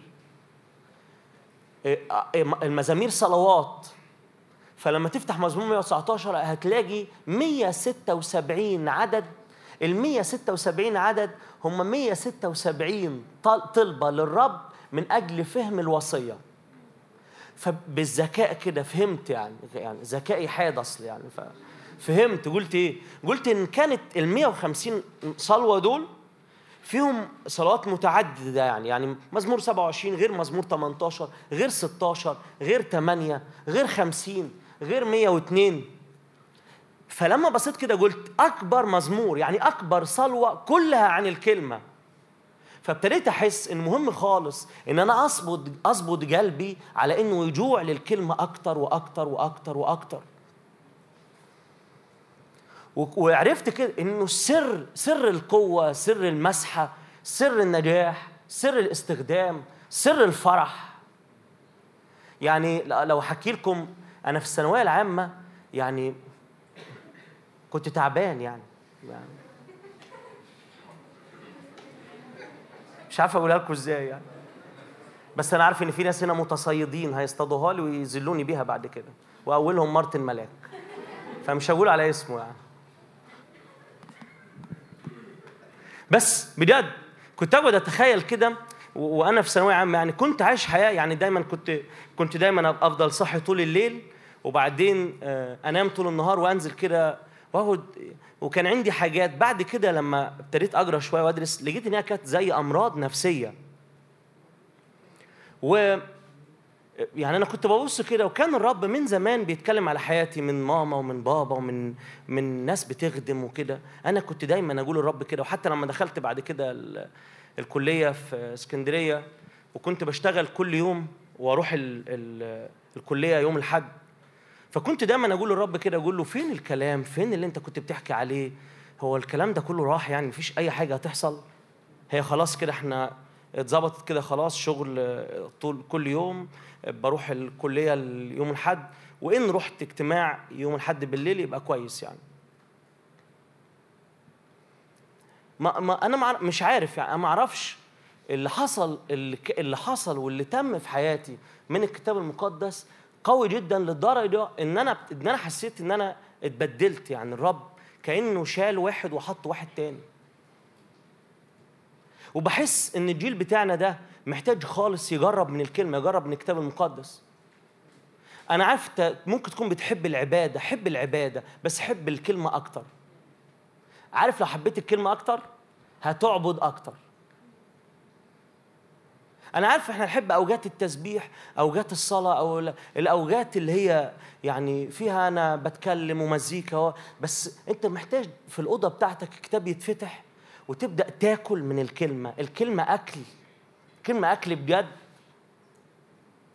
الرب يسوع على جبل لما لما الشيطان جه قال له حول الحجر دوت لخبز عشان تاكل راح قال له ليس بالخبز وحده يحيى الانسان القرينة بتاعت الآية دي كانت جوع جسدي.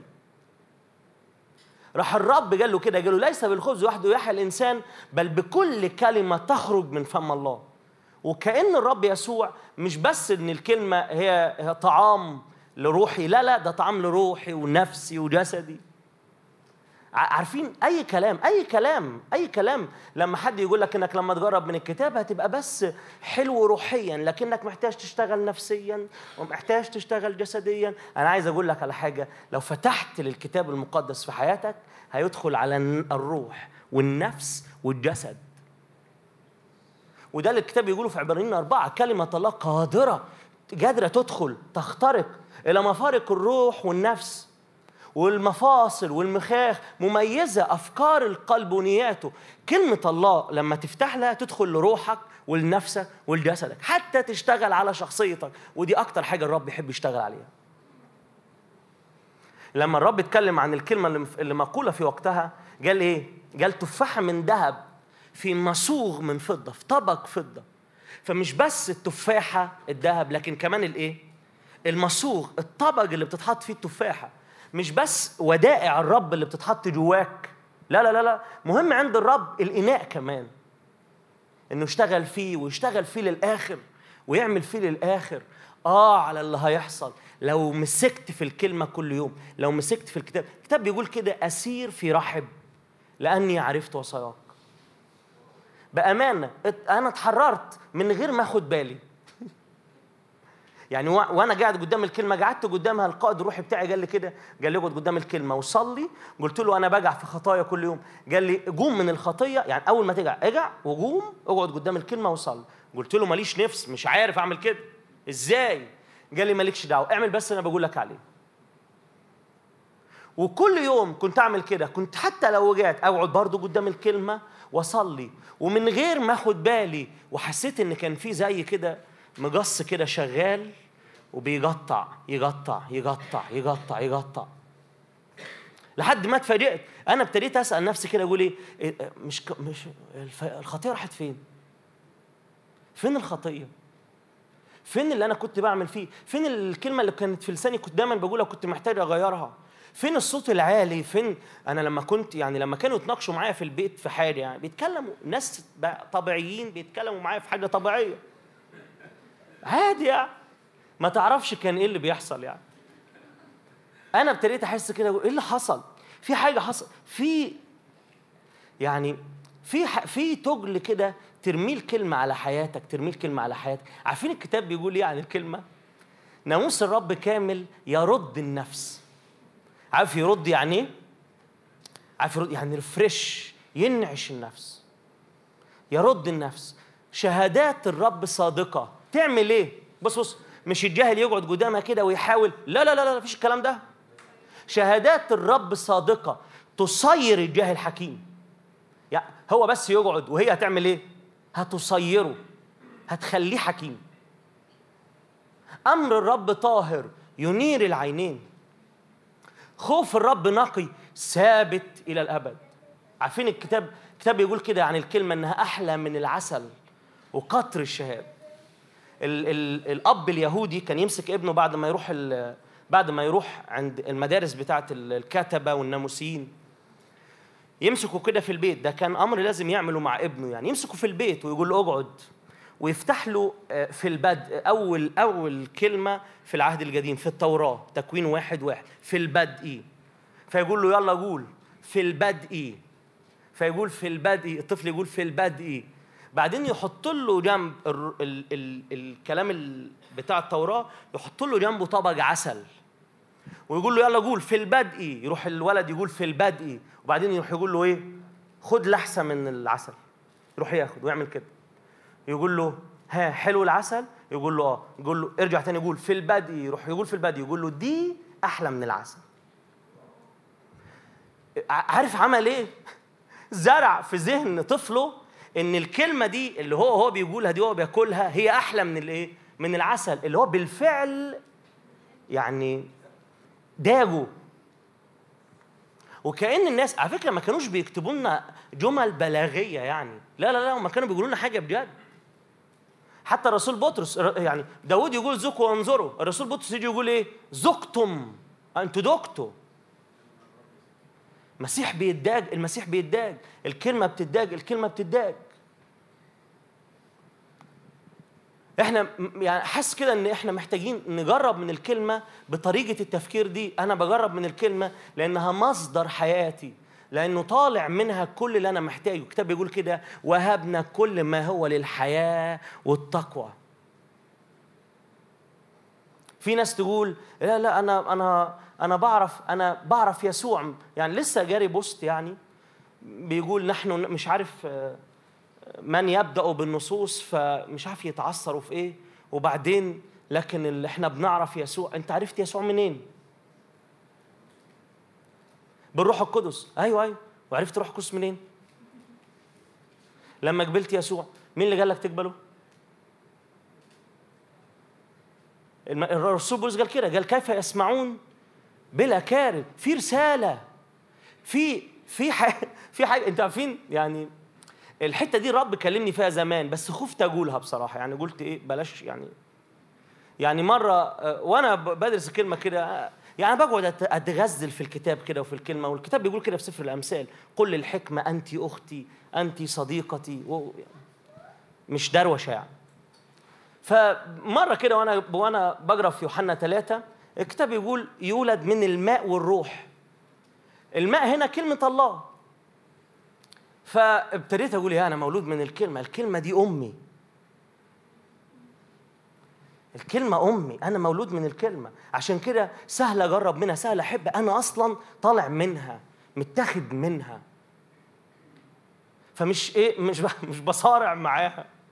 دي أمي أنا مولود من الكلمة. فيعني كذا مرة كان الرو- الروح القدس يقول لي وأنا واقف مثلا في اجتماع تعليم أو في خدمة أو حاجة إن أقول الإعلان ده وكنت أتكسف أقوله يعني. بس لأن في ناس يعني عندهم أمهات تاني غير الكلمة يعني. فخفت أحسن يكونوا فاهمين إن أنا بلوش في حاجات تانية يعني. فقلت إيه، خلاص. حد فاهم حاجة؟ طب تمام. اللي فاهم يخ... يعني إيه؟ اعرف الصح وخليه لنفسك اتفاجئت في اجتماع مقاطعينه كده للدكتور زكريا ستاورو وبيتكلم عن كلمة الله ولقيت الدكتور زكريا بيقول إيه؟ الكلمة أمي الكلمة دي اللي إحنا اتولدنا منها وأنا أقول إيه؟ أيوه أيوه زكريا ستاورو يعني. خلاص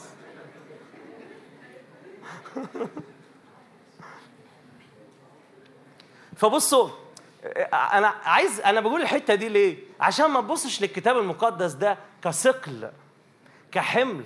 الكتاب المقدس ده الكلمة دي ده اللي انت اتولدت إيه؟ ردوا عليا اللي أنا إيه؟ بصوا يعني حلو ان إحنا نضحك ونيجي فاهم؟ يعني اضحك. ما تعملش كمالة للموضوع يعني. آمين؟ آمين؟ آمين. فيعني من النقطة دي ومن الحتة دي في موعظة المسيح على الجبل المسيح آه، كلم كذا فئة. وأول فئة كلمهم كلم جماعة اسمهم المساكين بالروح. وبرضو أنا كنت فاهم إن الجماعة المساكين بالروح دول هم الجماعة اللي عندهم مشاكل جسدية أو مشاكل اجتماعية أو الناس اللي هم مش مش معاهم فلوس الفقراء خالص أو الناس اللي هم بيسموهم للأسف إخوة الرب أو أو أو أو. كنت فاكر إن الناس دول هم المساكين بالروح. لحد ما وأنا بدرس الكتاب كده خدت بالي إن الم- المسكين بالروح الرب عايزني أكون مسكين بالروح.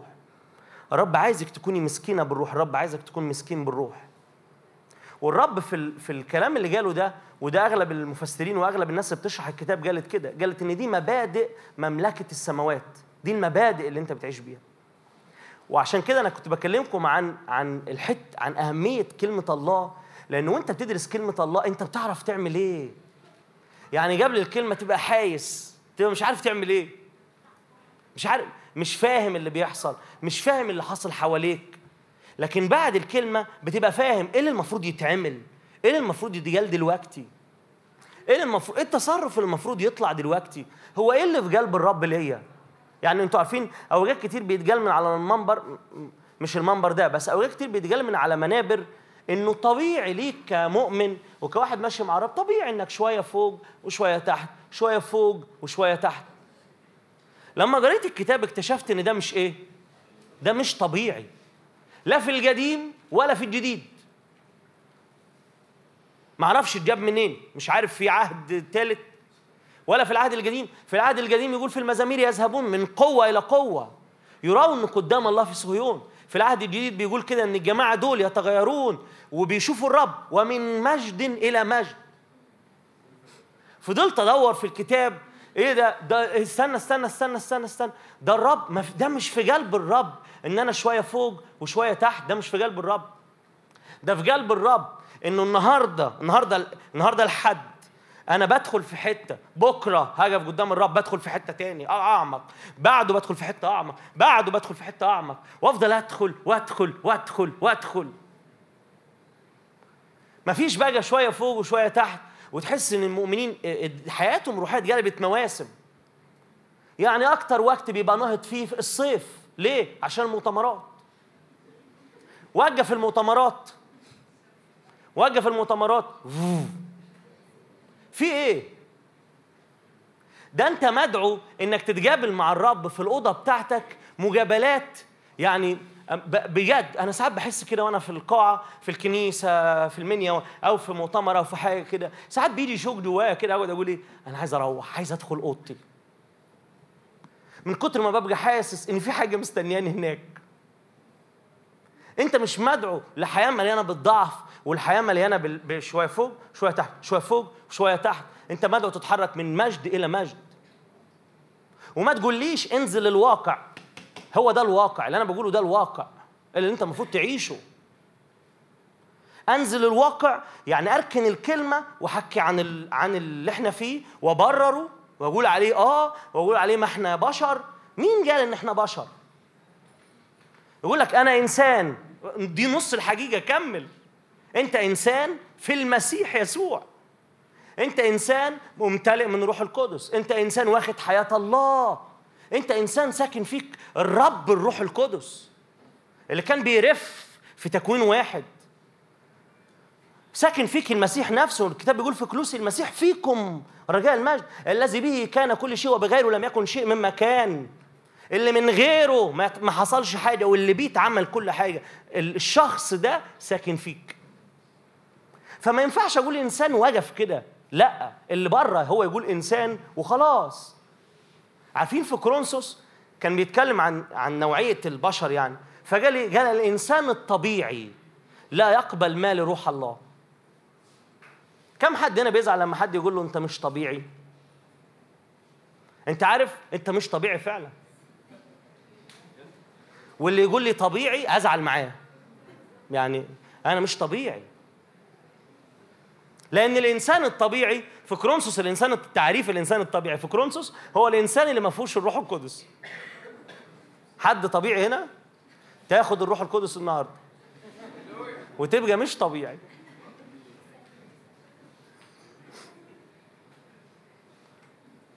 ف... فلما تبص في الكتاب وتبص على الموعظة على الجبل هتلاقي الرب امال يتكلم عن إيه؟ مفاتيح. واكبر مفتاح إحنا محتاجين نمسك فيه ونحافظ عليه هو ان إحنا نكون مساكين بالروح. واحد يعني إيه واحد مسكين بالروح؟ يعني طول الوقت طول اليوم فاهم وعارف ده إن هو دايما محتاج للرب دايما عايز الرب. وهو داخل يصلي يعني هو داخل يصلي هو داخل في أمس الاحتياج للروح القدس اللي بيحط الصلاة في قلبي. وهو داخل يعبد ويسبح هو في أمس الاحتياج للمسيح.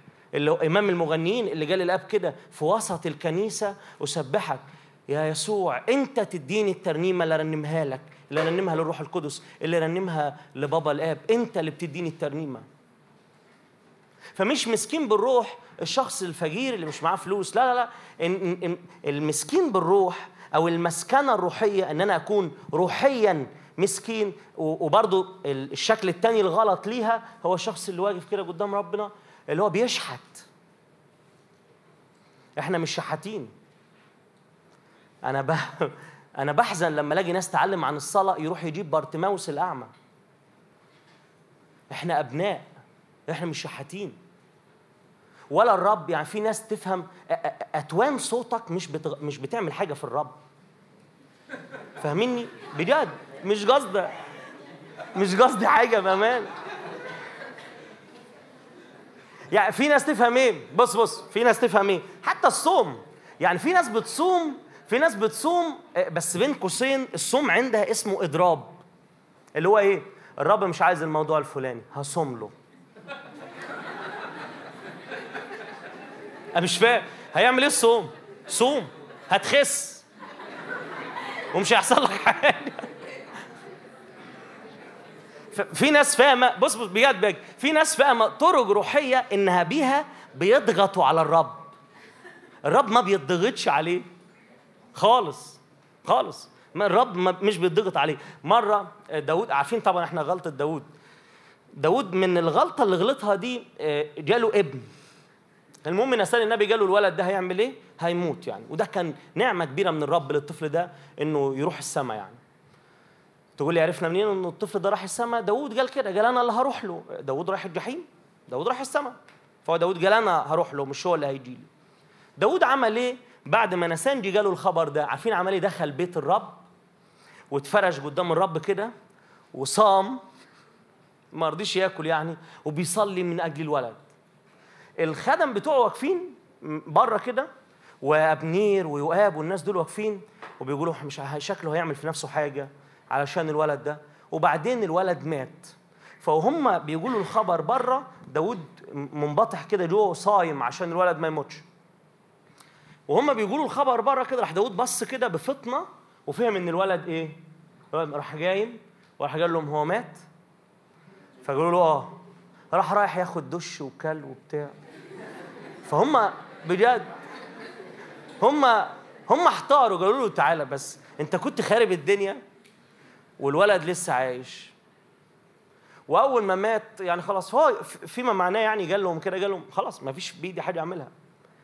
بس لما تبص وتركز في القصة دي تعرف كده إن داوود فضل يصلي ويصوم كان صايم عشان يغير حاجة الرب خلاص هو عايزها. وأنا من وجهة نظر إنها كانت خير خالص خالص يعني إنها تحصل. فداود فضل يصلي ويصوم وده ما غيرش خالص في اللي الرب قال عليه في اللي الرب هيعمله. غلط إنك تفهم إن في حاجات تعملها عشان تضغط على الرب أو عشان ترضي الرب أو عشان خاطر تحرك قلب الرب. قلب الرب متحرك أصلا. مش هتعمل أنت حاجة عشان تعمل إيه؟ تحركه. ف فالمسكنة الروحية مش اللي هي أنا واقف كده وبقول له إيه؟ يا رب أنا وحش. دي مش مسكنة روحية ده جهل بالكلمة. أو أنا خاطي أنا أول الخطاة أنا أوحش الوحشين. أنت عارف إن ده كبرياء؟ أنا أنا أنا. حتى لو أنت بتقول كلام وحش فيك. ليه؟ لأن أنت حاطط نفسك إيه؟ أنت المركز أنت السنتر. دي مش المسكنة الروحية. الشخص المسكين بالروح هو الشخص اللي عارف اللي عارف كويس ميراثه في المسيح اللي عارف كويس كلمة الله بتقول إيه. لكنه عارف كويس إنه ما يعرفش يعيش لحظة ولا دقيقة من غير حضور الرب في حياته. وأكبر مثال بحس خالص في موضوع المسكين بالروح ده الرسول بولس وهو رايح كورنثوس. الجماعة اليونانيين دول بيحبوا الفلسفة يحبوا الحكمة يحبوا الكلام الكبير كده. فبولس وهو رايح قال لهم كده اسمعوا دي قال لي قال أنا جئتكم في كورنثوس الأولى اثنين جئتكم في ضعف وخوف ورعدة. لما تمسك كلمة ضعف دي وتدرسها هتعرف إن كلمة ضعف دي في اليوناني لها معنيين. ضعف ممكن يكون ضعف جسدي يعني ممكن يكون تعب جسدي وضعف ضعف يعني قلة إمكانيات. ولما تدرس الأصح ده تعرف في القرينة إن هنا مش بيتكلم عن مرض أو يتكلم عن حاجة فيه لكن جه في ضعف يعني يعني فضى نفسه من كل إمكانيات عنده. على فكرة إحنا اللي سمينا الرسول بولس فيلسوف المسيحية. أنا ما أعتقدش الرسول بولس يحب ال ال ال يعني اللقب ده. لأن أصلا الرسول بولس ما كانش يحب يعني الرسول بولس قال لهم أنتوا اليونانيين عايزين حكمة اليونانيين عايزين يجوا أقعد أقول لهم كلام. قال أنا ارتعدت أنا خفت يحسن إيمانكم يتبني على كلام الحكمة الإنسانية المقنع. عمل إيه الرسول بولس؟ الرسول بولس كان مسكين بالروح. راح وهو معتمد اعتماد كامل على برهان الروح والكلمة. برهان الروح والحق برهان الروح والقوة. إن الروح القدس هو اللي يقنع الناس. أنت عارف إن أنت مالكش دور تقنع الناس؟ أنت بتقدم الحق اللي هو مقنع خالص اللي هو مقنع جدا اللي بيغير للأبد. اللي بيقنع الناس لما تيجي تبص كده إيه اللي خلى في أعمال اتنين 3000 واحد يعرفوا الرب؟ في وعظه يعني تشخيص اللاهوتيين ليها إنها كانت وعظه يعني متوسطة يعني. أنا ببقى عايز أروح للناس اللي بتقول كده على وعظات بطرس أو ما يقولوش كده طبعا على وعظات بولس. على وعظات بطرس مثلا يقولوا حاجات زي كده عايز أقول لهم الوعظه كانت متوسطة جابت 3000 نفس. والوعظه الهاي هاي بتاعتنا دي مش جايبه واحد مش جايبه اتنين. لأن الموضوع مش في العظة الموضوع مش بس في الكلام الموضوع إن الناس دي اعتمدت اعتماد كامل على الرب. فكانت تقول أجل كلام بس يعمل إيه الكلام ده؟ يدخل في الناس بشكل. كتاب بيقول في أعمال اتنين بصوا بعد ما خلص كلام بطرس يقول الكتاب كده نخصوا في قلوبهم. عارف كلمة نخصوا دي يعني إيه؟ يعني الروح القدس راح لقلبه كده وقال له إيه؟ الكلام ده صح. الكلام ده ليك. اقبل الكلام ده دلوقتي. فكانوا بيعملوا إيه الرسل؟ الرسل كانوا يؤدون الشهادة، كانوا يشهدوا عن الرب، يتكلموا عن الرب، ومين اللي بيضم الناس؟ الرب. يقول الكتاب كان الرب يضم كل يوم إلى الكنيسة الذين يخلصون. عكس المسكين بالروح هو الشخص اللي اللي ممكن مع مرور الوقت في حياته الروحية يبدأ يحس كده إنه بيعتمد خالص على نفسه وعلى خبراته وعلى اللي اتعلمه. لو مسبح مثلا حد بيقول التسبيح مثلا يبقى يبقى مش عارف الكلام ده عندك ولا مش عندك هنا يعني هو عندنا في المنيا. يبقى مثلا إيه في ترانيم معينة كده أول ما تلاقي الاجتماع نام دب دي. هتلاقي الاجتماع بجد؟ مش عارف الكلام ده عندكم ولا لا. عندكم طيب. عندنا.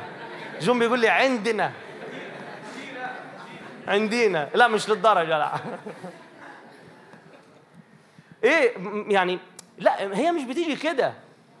هي هي مش كتالوج يعني إيه؟ واحد اتنين تلاتة. لا. لازم كمؤمن كل يوم حتى أنت عارف حتى عيشتك للرب إنك تعيش للرب برضو دي يعني آه، الروح القدس والكلمة اللي واقفين وراك فيها. إنك تبقى عايز اللي عايزه الرب. الكتاب بيقول الله هو العامل فيكم أن تريدوا وأن تعملوا من أجل المسره آه الرب مش الرب مش بيلعب في الإرادة آه بس الروح القدس بمحبتك بصلاتك. على فكرة الرب يلعب بيحب يلعب في الإرادة. بس أنهي إرادة؟ اللي المؤمن يجي كده ويقول إيه؟ لتكن إرادتي كما تشاء بين يديك. خلاص أنا حر يا عم. أنا خدت إرادتي واديتها للرب وعايزه يلعب فيها. أنا عايز الروح القدس يلعب في الإرادة بتاعتي ويخليني أبقى مش عايز غير يسوع المسيح. أنا مش واخد إرادتي كده. أيام بقول للرب لو سمحت أنا عندي خصوصيات. لا أنا باخد إرادتي وبقول للروح القدس أنا نفسي تيجي على إرادتك أنا نفسي تسبي إرادتي دي يا رب. ما بقاش شايف ولا عارف أعمل غير اللي أنت عايزه بس. يا جماعة في ناس في الكتاب سموا خطايا هي مش خطايا هم سموها خطايا من كتر ما كان الرب واخدهم. يعني يعني الشعب بيقول لصمويل ما تبطلش صلاة علشان قال لهم كيف أخطئ إلى الله وأكف عن الصلاة لأجلكم؟ صمويل سمى إنه الخادم ما يصليش لأجل المخدومين ولأجل الناس اللي بيرعاهم سماها خطية. مفيش آية في الكتاب بتقول كده. صمويل من كتر حبه في الشعب صمويل كان بيتعامل مع الشعب ده إنه لو بطل صلاة يبقى بيعمل حاجة غلط. يا إلهي إيه ده؟ إيه الحتة يا صمويل اللي أنت رحت فيها دي؟ إيه ال- إيه ال- إيه البعد من التشفع والصلاة؟ الرسول بولس آه، يعني هو ولدهم في الإنجيل ولد بتوع غلاطيا وعمل إيه وقال إيه؟ يا أولادي الذين أتمخض بكم أيضا. عشان كده ينفع الأب الروح يكون الشخص اللي جابك للمسيح وينفع الأب الروح يكون الشخص اللي بيرعاك في المسيح. الرسول بولس اتكلم عن اتنين تمخض في الآية دي. قال يا اولادي الذين أتمخض بكم مرة ثانية. فكأن في ولادة للميلاد الثاني وفي ولادة إنك تشبه صورة مين؟ المسيح. تمخض. أنت أنت شايف الحتة دي إزاي يا بولس؟ بولس كان دايما ودي أكتر حاجة بيتكلم فيها الخدام وأكتر حاجة بيتكلم فيها الناس المستخدمين إنهم دايما يجوا يقفوا كده قدام الرب يقفوا هم فاضيين من كل حاجة. فوق عارف فجرة لكل شيء. ويقفوا كده قدام الرب ويقولوا له إحنا إحنا عايزين نستقبل منك. عارف يبقى بيخدم أديله سنين بس كل مرة يجي طالع المنبر يبقى مرعوب كده وخايف كأنها كأنها رهبه أول مرة. كأنها كأنها شوق ومحبة أول مرة. مش خلاص بقى لا لا أنا عرفت أنا عارف الإعلان اللي بيفتح السماء. أنا عارف اللي مش عارف إيه اللي بيعمل مش عارف إيه. أنا عارف مش عارف بيعمل طوبى للمساكين بالروح. أنتوا عارفين غياب غياب غياب الطابع ده المسكين بالروح لما غاب عارف جي إيه بعد كده؟ مسي عارف جي إيه بعد كده؟ دي حاجة اسمها الفتور البرودة الروحية. لما بص معايا كده في يوحنا ثلاثة يوحنا الأولى يوحنا آه، رؤيا يوحنا ثلاثة أنا طبعا كنت ناوي آخد المساكين والحزانى و... مفيش الكلام ده. أظن يا جون أول مرة التزم صح؟ أشكرك شكرا شكرا. بصوا كده. بص رؤيا 3 14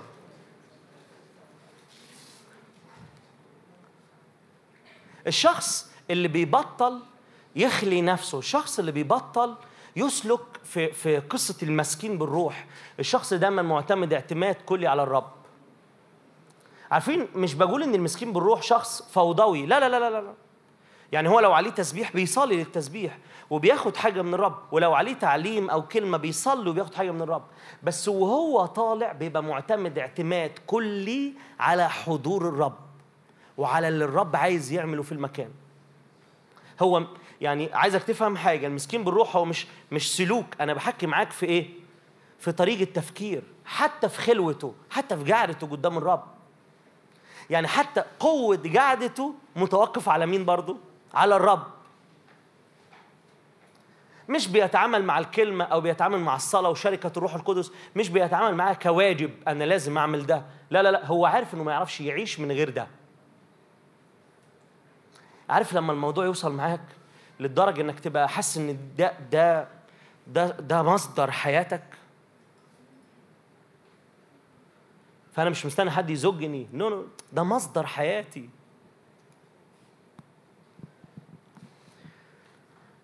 أربعتاشر. اكتب إلى ملاك كنيسة اللوديكيين. هذا يقول الأمين الشاهد الأمين الصادق بدأت خليقة الله. أنا عارف أعمالك. إنك لست باردا ولا حارا. ليتك كنت باردا أو حارا. لما تبقى راسي على حاجة هعرف أتعامل معاك. هكذا لأنك قولوا معايا. فاتر. يعني إيه فاتر؟ لست باردا أو حار يعني إيه فاتر؟ بارد؟ لا. حار؟ لا. فاتر. لا كده ولا كده. بص يقول إيه؟ هكذا لأنك فاتر لست باردا ولا حارا أنا مزمع أن أتقيأك من فمي. ليه بقى؟ إيه اللي ودى الكنيسة دي؟ إيه اللي ودى راعي الكنيسة على فكرة هو بيكلم ملاك كنيسة. ملاك كنيسة يعني إيه؟ راعي الكنيسة. وفي حاجات كانت لراعي الكنيسة وفي حاجات كان الرب يكلم الراعي في ال... يعني الرعية في الراعي يعني بيكلم الكنيسة كلها يعني. ليه الكنيسة دي اتاخدت في حتة الفتور؟ ليه؟ بصوا كده يقول إيه؟ لأنك تقول إني أنا غني. وقد استغنيت ولا حاجة لي إلى شيء.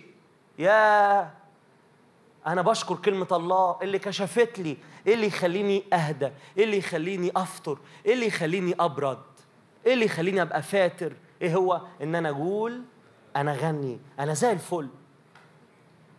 تعالى مجموعة تلمذة لا لا لا الكتاب بيقول كده إن إحنا المسحة اللي خدناها ثابتة فينا ولسنا بحاجة إيه إلى أن إلى أن يعلمنا أحد.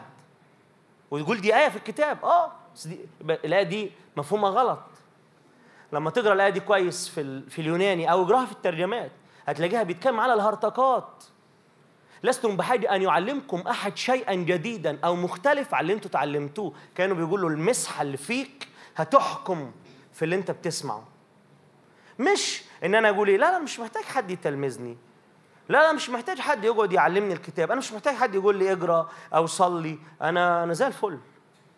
الشخص ده بيبقى داخل ناحية حتة إني أنا غني وقد استغنيت. قد استغنيت يعني إيه؟ مش عايز تاني. وأظن إنه في اللحظة اللي بيقول فيها إني أنا غني وقد استغنيت أظن إن هو فاهم إن هو دلوقتي حار بالروح. والكتاب ربط خالص الاكتفاء عن الرب. والاستغناء عن الرب بالفتور الروحي. عايزه تعرفي عايز تعرف ليه اوجات بتبقى فاتر لا انت راجع خالص خالص خالص خالص خالص اللي انت كنت فيه ولا انت عارف تسحب في الحتة اللي الرب عايزك تروح فيها. واقف في حتة في النص كده عارف ليه؟ عارف ليه؟ لأن قلبك مش مظبوط مش متظبط على المساكين بالروح على الناس اللي كل يوم بتفكر نفسها وبتيجي تقعد قدام الرب وتقول له كده بذبائح ومحرقات. انت مش عايز الحاجات دي إيه اللي, إيه اللي انت عايزه يا رب القلب المنكسر والمنسحق يا الله لا تحتقره. مشكلة الكنيسة دي وأظن إنها مشكلتنا الأيام دي اللي بيخلينا نبرد اللي بيخلينا نفطر اللي بيخلينا مش راسين على حالة روحية. يعني أنت عارف يعني ممكن يبقى في اليوم بارد وحار. في اليوم.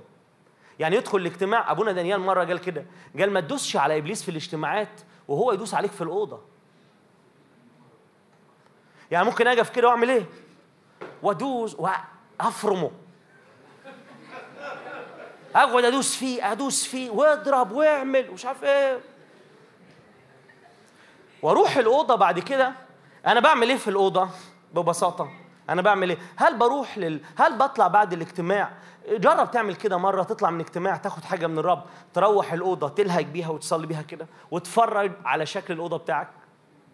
مرة الرب آه، وراني منظر كده إزاي يعني أنا دايما بقول له اشرح لي اللي بيع... اللي بيمروا بيه الشباب يعني أنا بخدمهم فمرة شفت كده مرة كده شفت حسيت إنه آه، آه، إن الأوضة بتاعتهم أوضة الشباب أو أوضة الشاب أو البنت الأوضة دي قبل الكلمة وقبل العباده وقبل الصلاه وقبل السكه الأوضة دي كان إبليس وهم ساكنين فيها.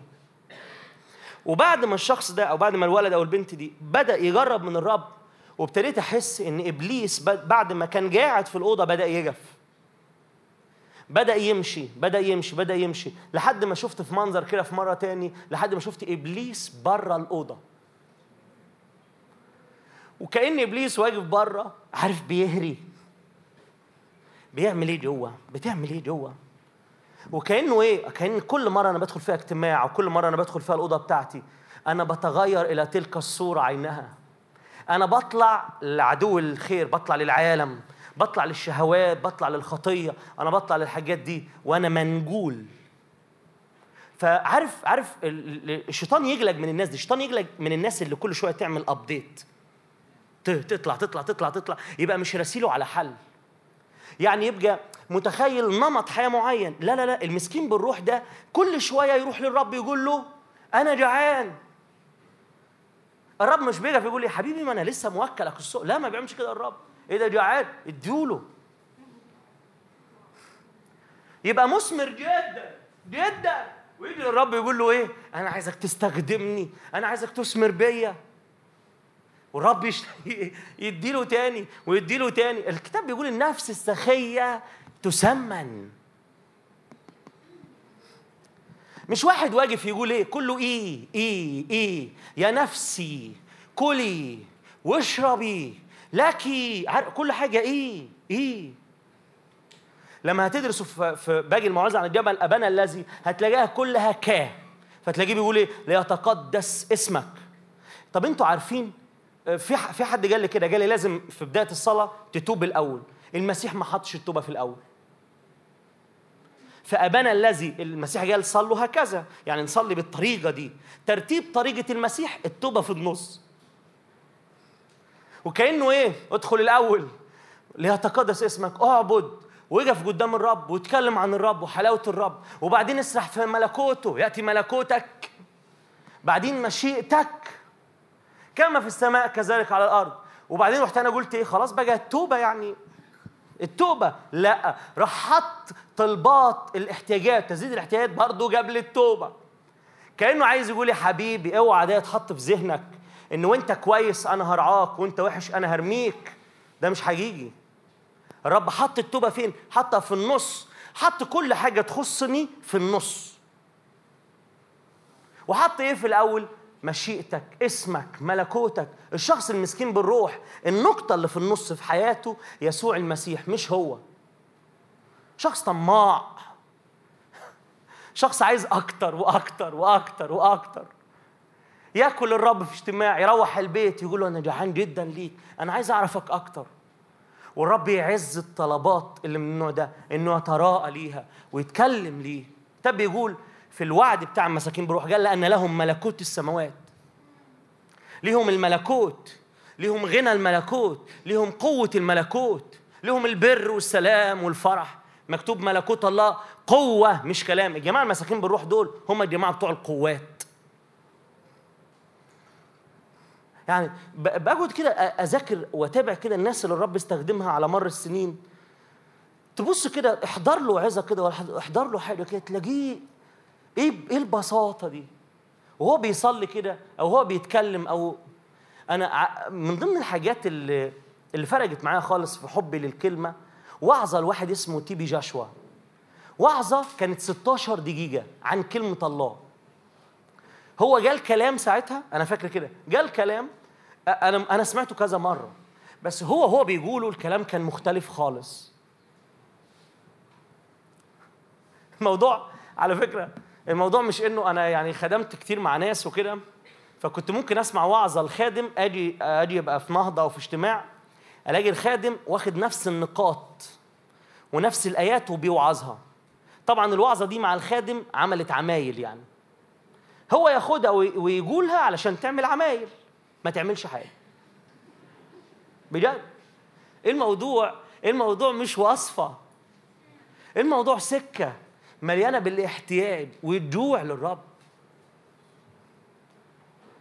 موسى موسى شاف الرب كتير. موسى مشي مع الرب كتير.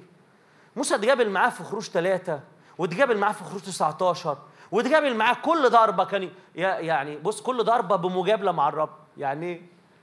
يروح للرب يقول له يلا نعمل فكل في كل واحدة كان يشوف الرب ويتقابل مع الرب. ويجي موسى في خروج 33 يقول له إيه؟ بص وريني مجدك.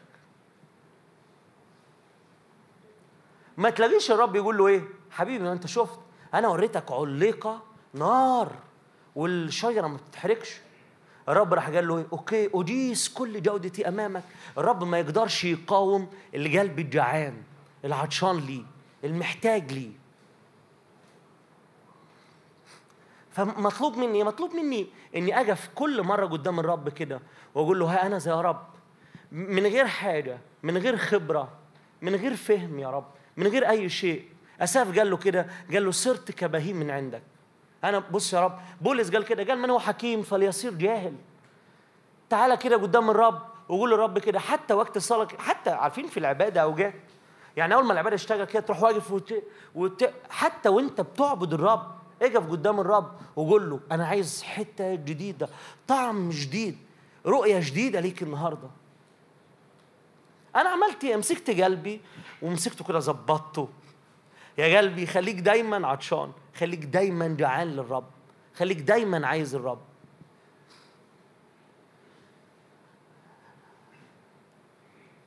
أكبر غلطة ممكن يقع فيها المؤمن إنه يبدأ يعتمد على إيه؟ على نفسه على عضلاته الروحية. فيبدأ مثلا آه مش هقعد قدام الكتاب النهارده ما أنا درست الكتاب. إيه, إيه تكوين؟ يا عم تكوين من واحد لستة مش عارف إيه ومن ستة ل 12 مش عارف إيه ومن 12 ل 26 مش عارف إيه ومن 26 ل 32 مش عارف إيه ومن 32 ل 41 مش عارف إيه ومن 41 إحنا في حصة نحو. لا عارفين أول مرة خلصت الكتاب دراسة بعدين قعدت قدام الرب قلت للرب كده قلت له آه، يعني أنا هجيب كتاب جديد وهبدأ أدرس من تاني. يا رب بس أنا مش فاهم. يعني أغير أعمل حاجة جديدة ولا أجر؟ أدرسه تاني زي ما درسته. ولقيت الرب يقول لي اعمل إيه؟ ادرس تاني. فتحت الكتاب كده وابتديت أدرس. يعني أنا بحب أبدأ من العهد الجديد من الرسائل. وابتديت أدرس كده ولقيت إن الرسالة يعني مثلا كورنثوس الاولى دي أنا درستها كتير خالص. أفتحها لسه كمان عدت دراستها من حوالي شهرين كده. فتحتها أدرسها فضلت عطلان في الإصحاح الأول ده يمكن أسبوعين. مسكت نفسي كده قلت إيه؟ أنا ما درست الرسالة دي. أنا ما أنا الكلام ده. في إيه؟ هو الكلام اتغير؟ أنا شايف حاجة تاني. أنا حاسس بحاجة تاني. في فهم تاني في نور تاني في إعلان تاني. أنا فاكر أول مرة لما خلصت وجيت عند عند دانيال بعد كده رؤيا يوحنا حزنت جدا زعلت جدا لما الكتاب خلص. وقلت ما كنتش كترت يعني ما كنتش. لقيت الرب يقول لي أنت عارف إيه إيه السفر اللي بعد رؤيا يوحنا اللي مستنيك؟ إيه يا رب؟ تكوين. تكوين أنا هرجع من هرجع من الأول. لا لا لا لا. روح لتكوين. هت... هتكتشف إن تكوين مش من الأول. هتكتشف انه واخدك وإيه؟ وطالع ساحب. يا بخته اللي يجي عند الكلمة اللي يجي قدام الكلمة ويعمل إيه؟ يفضي وينظف ويبعد كل حاجة كده قديمة ويروح راكنها كده ويقول للرب أنا. أنا بص يا رب أنا أبيض. أبيض. علمني كلمني اتعامل معايا فهمني.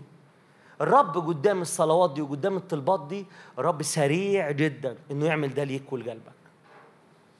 آمين؟ آمين؟ أنا بصلي باسم يسوع. جيلنا ده يتعدي. يتعدي بالمساكين بالروح. ونبقى دايما في احتياج للرب. وما نعملش وصفة ولا طريقة معتادة لحضور الرب أو لدراسة الكلمة أو للصلاة أو للكرازه أو لأي شيء. أنا عارف أقول لك على حاجة؟ ممكن تسمع اختبارات لمؤمنين في الشارع وتبدأ تحس إن الموضوع ده محتاج سكة ومشوار وناس مشيت. لا لا لا لا. الموضوع ده عايز ناس تقول له إحنا إيه؟ إحنا أبيض. اعمل بينا حاجة.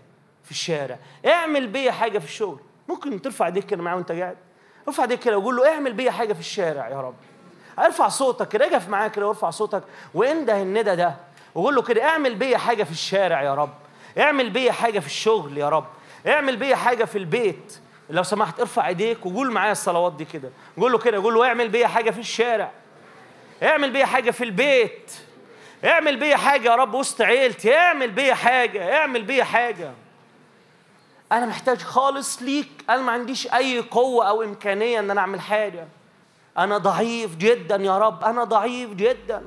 أنا ضعيف جدا. أنا كل يوم هصرخ للقوة. كل يوم هصرخ للشبع الحقيقي. كل يوم هصرخ للقداسة الحقيقية. هاليلويا هاليلويا هاليلويا أنت عارف الرب لو أنت لو لو من نفسك هتتقدس أمال هو ليه اسمه الرب مقدسنا؟ لو من نفسي هتقدس. ارفع ايديك كده لو انت محتاج للحتة دي ارفع ايديك كده. قول له أنت قداستي أنت بري. أنا مش هعملها من غيرك. أنا مش هعملها من غيرك. أنا مش هعملها من غيرك.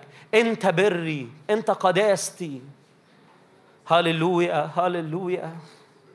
هللويا. بنتوب يا رب عن كل مرة. قلنا إحنا أغنياء.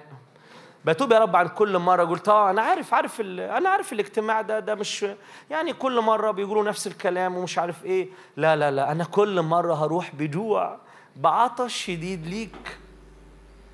بتوب عن كل مرة فتحت صفحة في الكتاب وعديتها وقلت أنا عارف اللي مكتوب فيها. لا لا لا. يا رب أنا هجف بتأمل قدام الآية بتاعت الرب راعية فلا يعوزني شيء. لأني متأكد إن كل مرة هجراها أنت هتعلن لي حاجة. يا رب أنا هجف بخشوع قدام آية زي لأنه هكذا أحب الله العالم. مش هعديها أنا عارف إن جواها حاجة هتنجل حياتي. باسم الرب يسوع ما يكونش فينا حد هنا بيقول أنا غني وقد استغنيت. ما يكونش فينا حد هنا مكتفي. ما يكونش فينا حد هنا مكتفي. عطشانين لأكتر وأكتر وأكتر.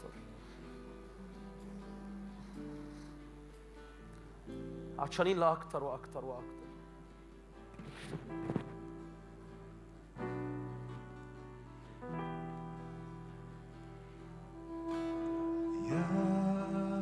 يسوع أنت كل ما أريد فمهما تسأل حيث ما أتبعك يسوع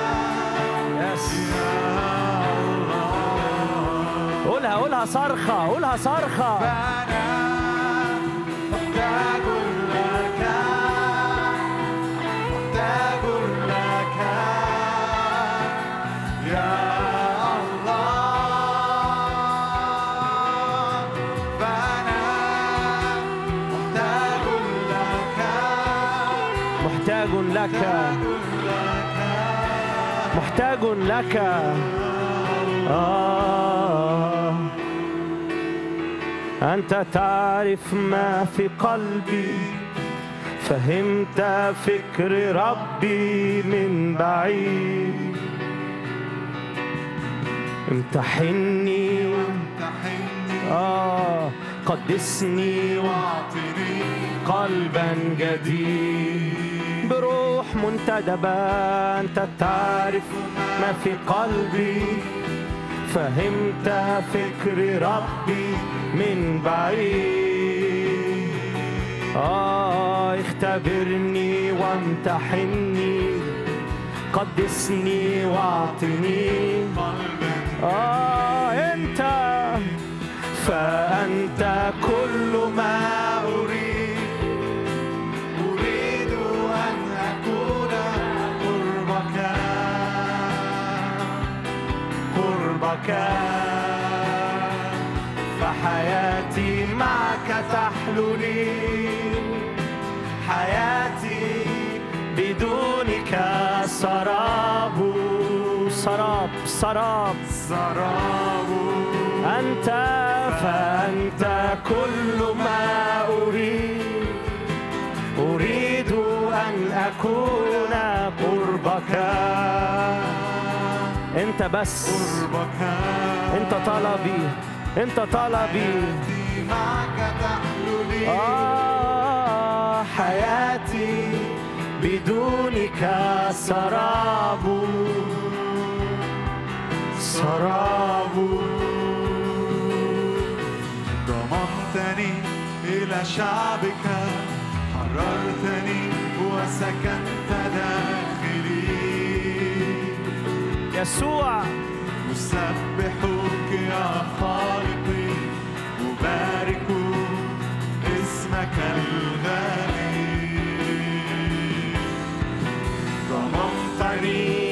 شعبك حررتني وسكنت داخلي.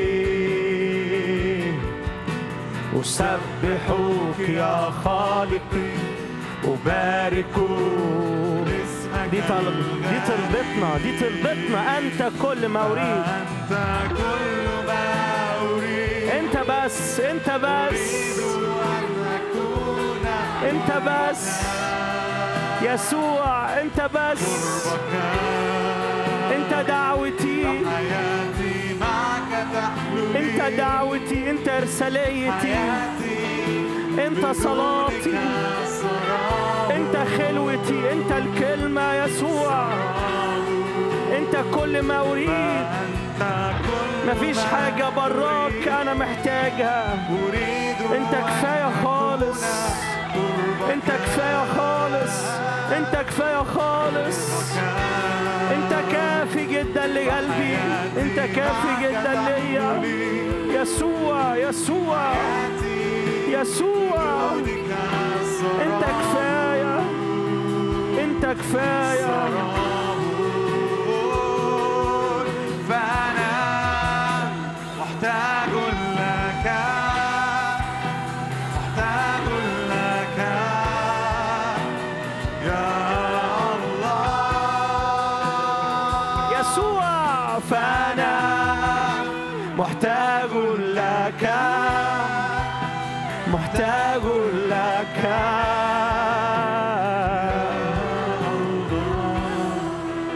اهدى اهدي. رب يقول لك اهدى اهدي. لا بالقدرة ولا بالقوة. كفاية محاولات بتحاول تعملها بنفسك. بعيد عني بعيد عني. لا بالقدرة ولا بالقوة. بل بروحي قال رب الجنود بل بروحي قال رب الجنود ارفع ايديك كده وقول أنا بستقبل القوة دي منك. أنا بستقبل قوة للقداسة. أنا بستقبل قوة للسكة معاك. أنا بستقبل قوة للمشي وراك. أنا بستقبل قوة للمشي وراك. هللويا همشي وراك. همشي وراك. همشي وراك. هفضل أنادي عليك. هفضل أطلبك بجوع كل يوم. لحد ما يبقى عندي ستين سنة وسبعين سنة هفضل أنادي عليك وأقول لك عرفني نفسك. مفيش مرة هقول كفاية. كل يوم هقول لك أنا عايز أعرفك أكتر. كل يوم هفضل أقول لك أنا عايز أعرفك أكتر. وانطالت بيا السنين يا رب. وانطالت بيا السنين يا رب. هفضل عطشان ليك يا رب. هفضل جعان ليك يا رب. عمري ما هغلط وأقول أنا غني. عمري ما هغلط وأقول أنا عارف. عمري ما هغلط وأقول كفاية اللي أنا عرفته. كل يوم هطلب أكتر. يوم هطلب أكتر كل يوم هطلب ألف ذراع كل يوم هطلب ألف ذراع كل يوم هطلب ألف ذراع ألف ذراع في الكلمة ألف ذراع في العلاقة مع الروح القدس ألف ذراع في المسحة ألف ذراع في الصلاة ألف ذراع في حياتي اللي مليانة المفروض تبقى مليانة محبة ألف ذراع في إيماني ألف ذراع في أناتي ألف ذراع في تعففي ألف ذراع في صلاحي ألف ذراع في كل حاجة بعملها ليك كل يوم هطلب ألف ذراع قيس ألف ذراع يا رب. قيس ألف ذراع يا رب. قيس ألف ذراع يا رب. قيس ألف ذراع يا رب. نتضع نتضع نتضع. نتضع. نتضع. مش هتعود الأجواء يا رب. مش هتعود مش هتعود. أنا كل يوم هاجي بمخافة. كل يوم هاجي بتقدير واحترام. مش هتعود ترنيمة. لا ده أنا كل مرة اسمك كل مرة اسمك هيتنطق على لساني. هشعر بالاحترام والتقدير والمهابة. لأن اسمك عظيم يا يسوع.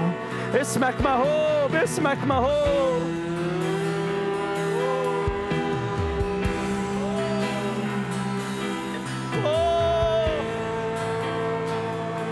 يا رب جوع يا رب.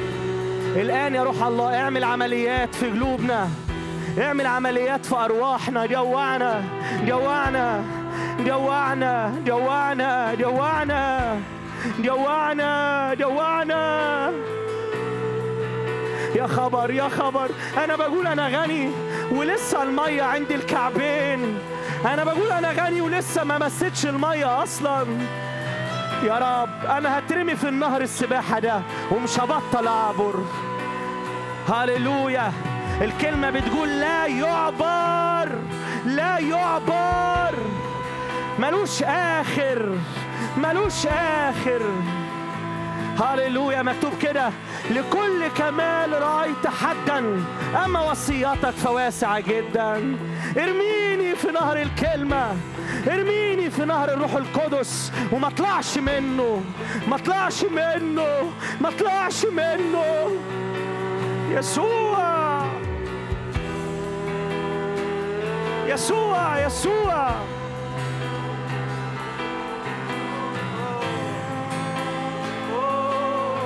يسوع يسوع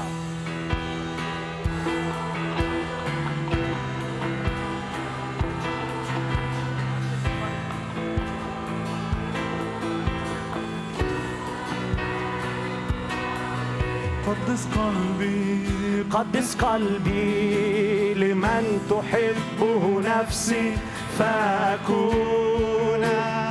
يس صديقك.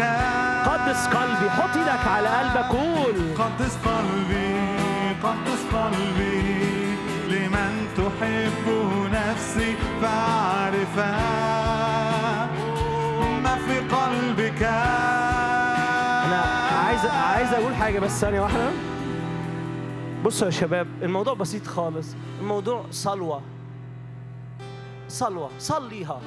يعني موضوع اطلب الطلبة دي بس اطلبها بجوع بعطش. اطلبها بالتركيز.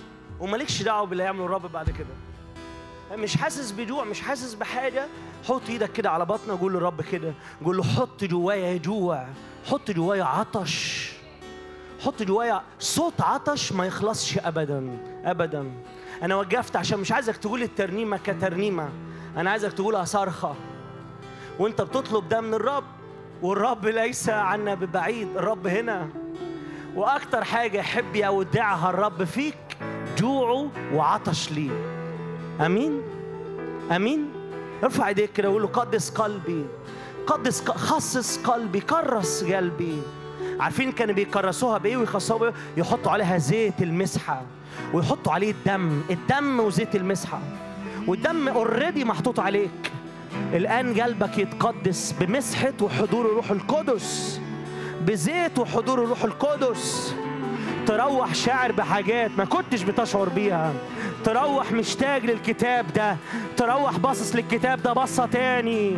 تروح يبص للكتاب ده بصة تاني. تروح عطشان للكتاب ده عطش تاني. قدس قلبي قدس قلبي قدس قلبي.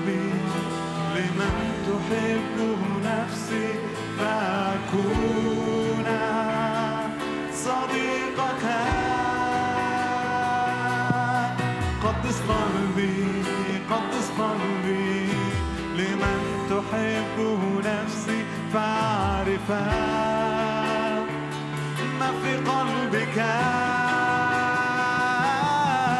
قدس قلبي قدس قلبي لمن تحبه نفسي فأكون صديقك. قدس قلبي قدس قلبي لمن تحبه نفسي فأعرفها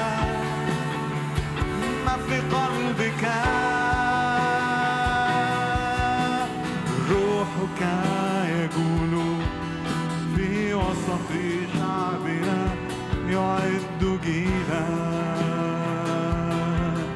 مكرسا لك.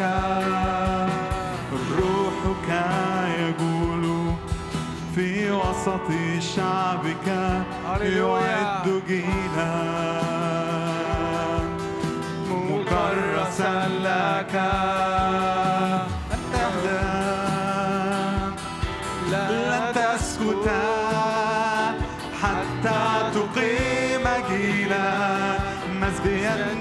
بشخصك لا تهدى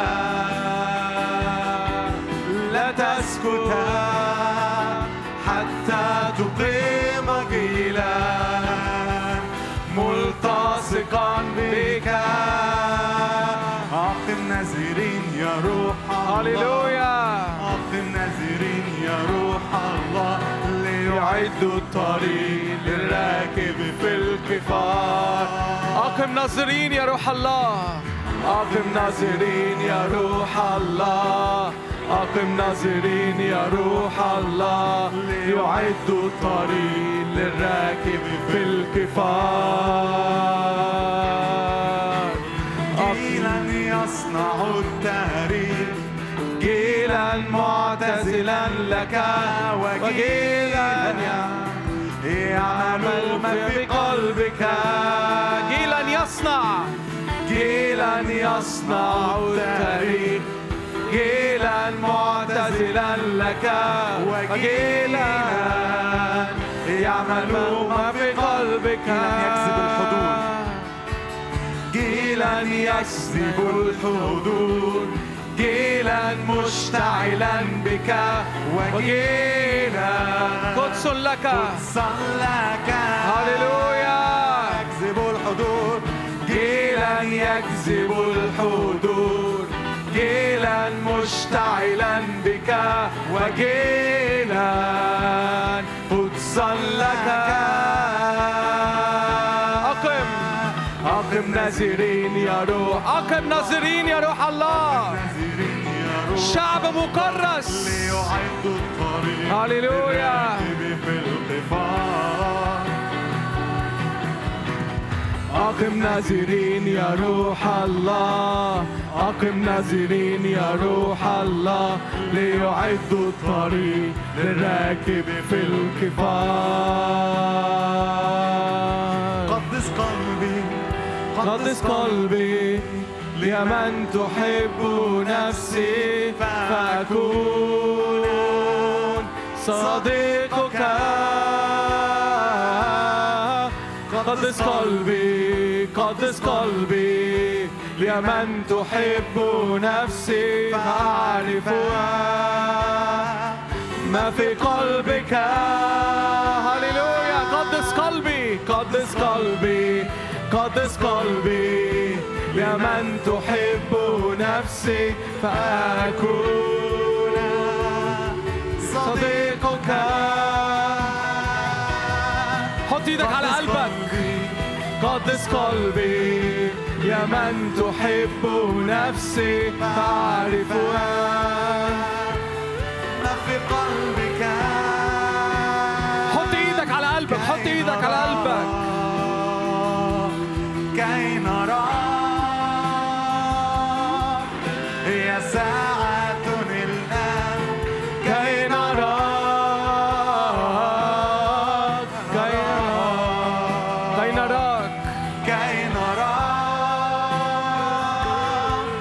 هي ساعة الآن كي نراك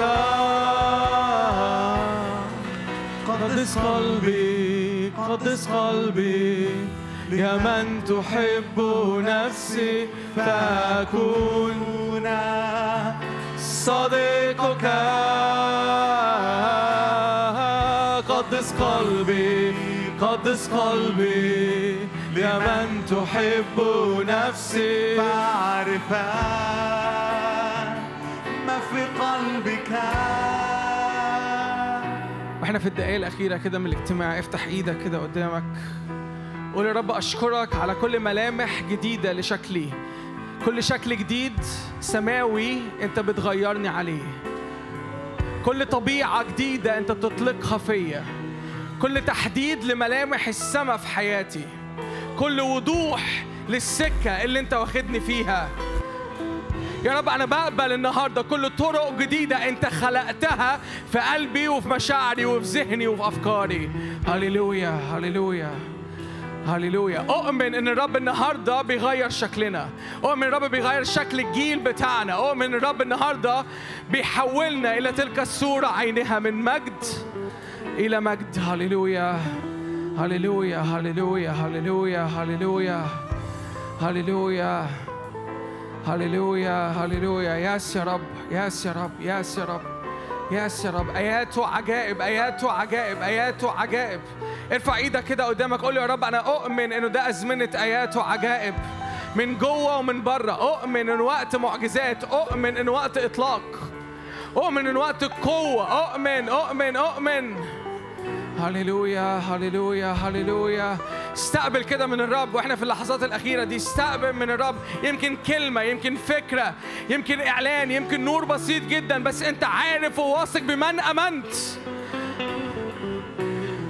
هو رب الحياة هو رب القوة. إلهك إله حياة. هللويا هللويا هللويا هللويا. من يفصلك عنه؟ من يفصلك عنه؟ من يفصلك عنه؟ من يفصلني عنك؟ من يفصلني عنك؟ لا موت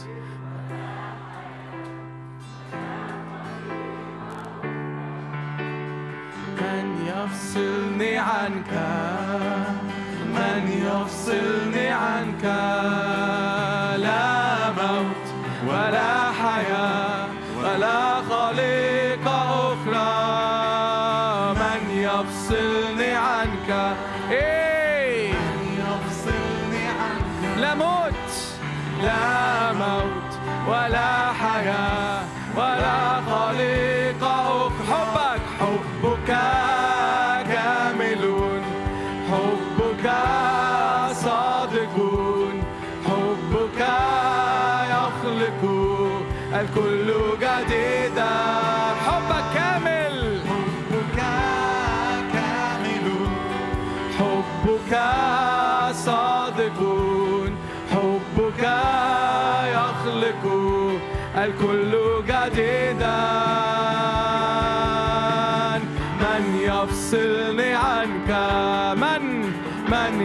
يفصلني عنك.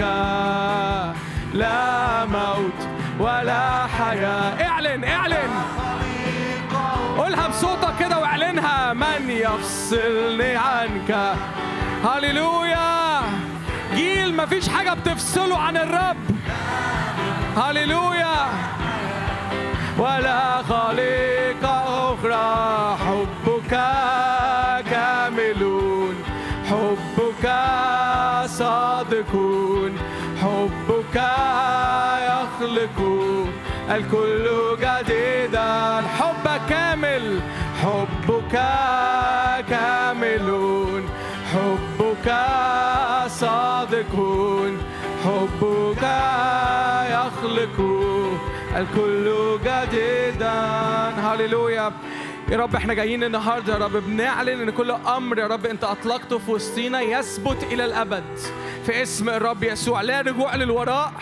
يا رب أشكرك يا رب إن كل مؤامرة على الجيل ده وتبطل الآن في اسم الرب يسوع. كل جذبه على الهوية كل كذب بيترمي علينا من الشارع من البيت. كل أمور في النفسية في اسم الرب يسوع تبطل كل مؤامرات عدو الخير في اسم الرب يسوع. يا رب بعلن كده إنه في سكة انت بتصنعها. في أمر يا رب انت بتعده لهذا الجيل غالي جدا جدا. إحنا متمسكين يا رب هذا الأمر. إحنا متمسكين بكل ودايع انت بتسكبها. كل مواهب كل إدراكات جديدة كل مواريث روحية. هللويا هللويا. بنحبك بنباركك بنديك كرامة. انت عالي ومستحق جدا. ان تأخذ المجد في وسطينا. مبارك اسمك يا رب. مبارك اسمك مبارك اسمك. أمين. أمين. عايز اسمعكم. أمين. هللويا.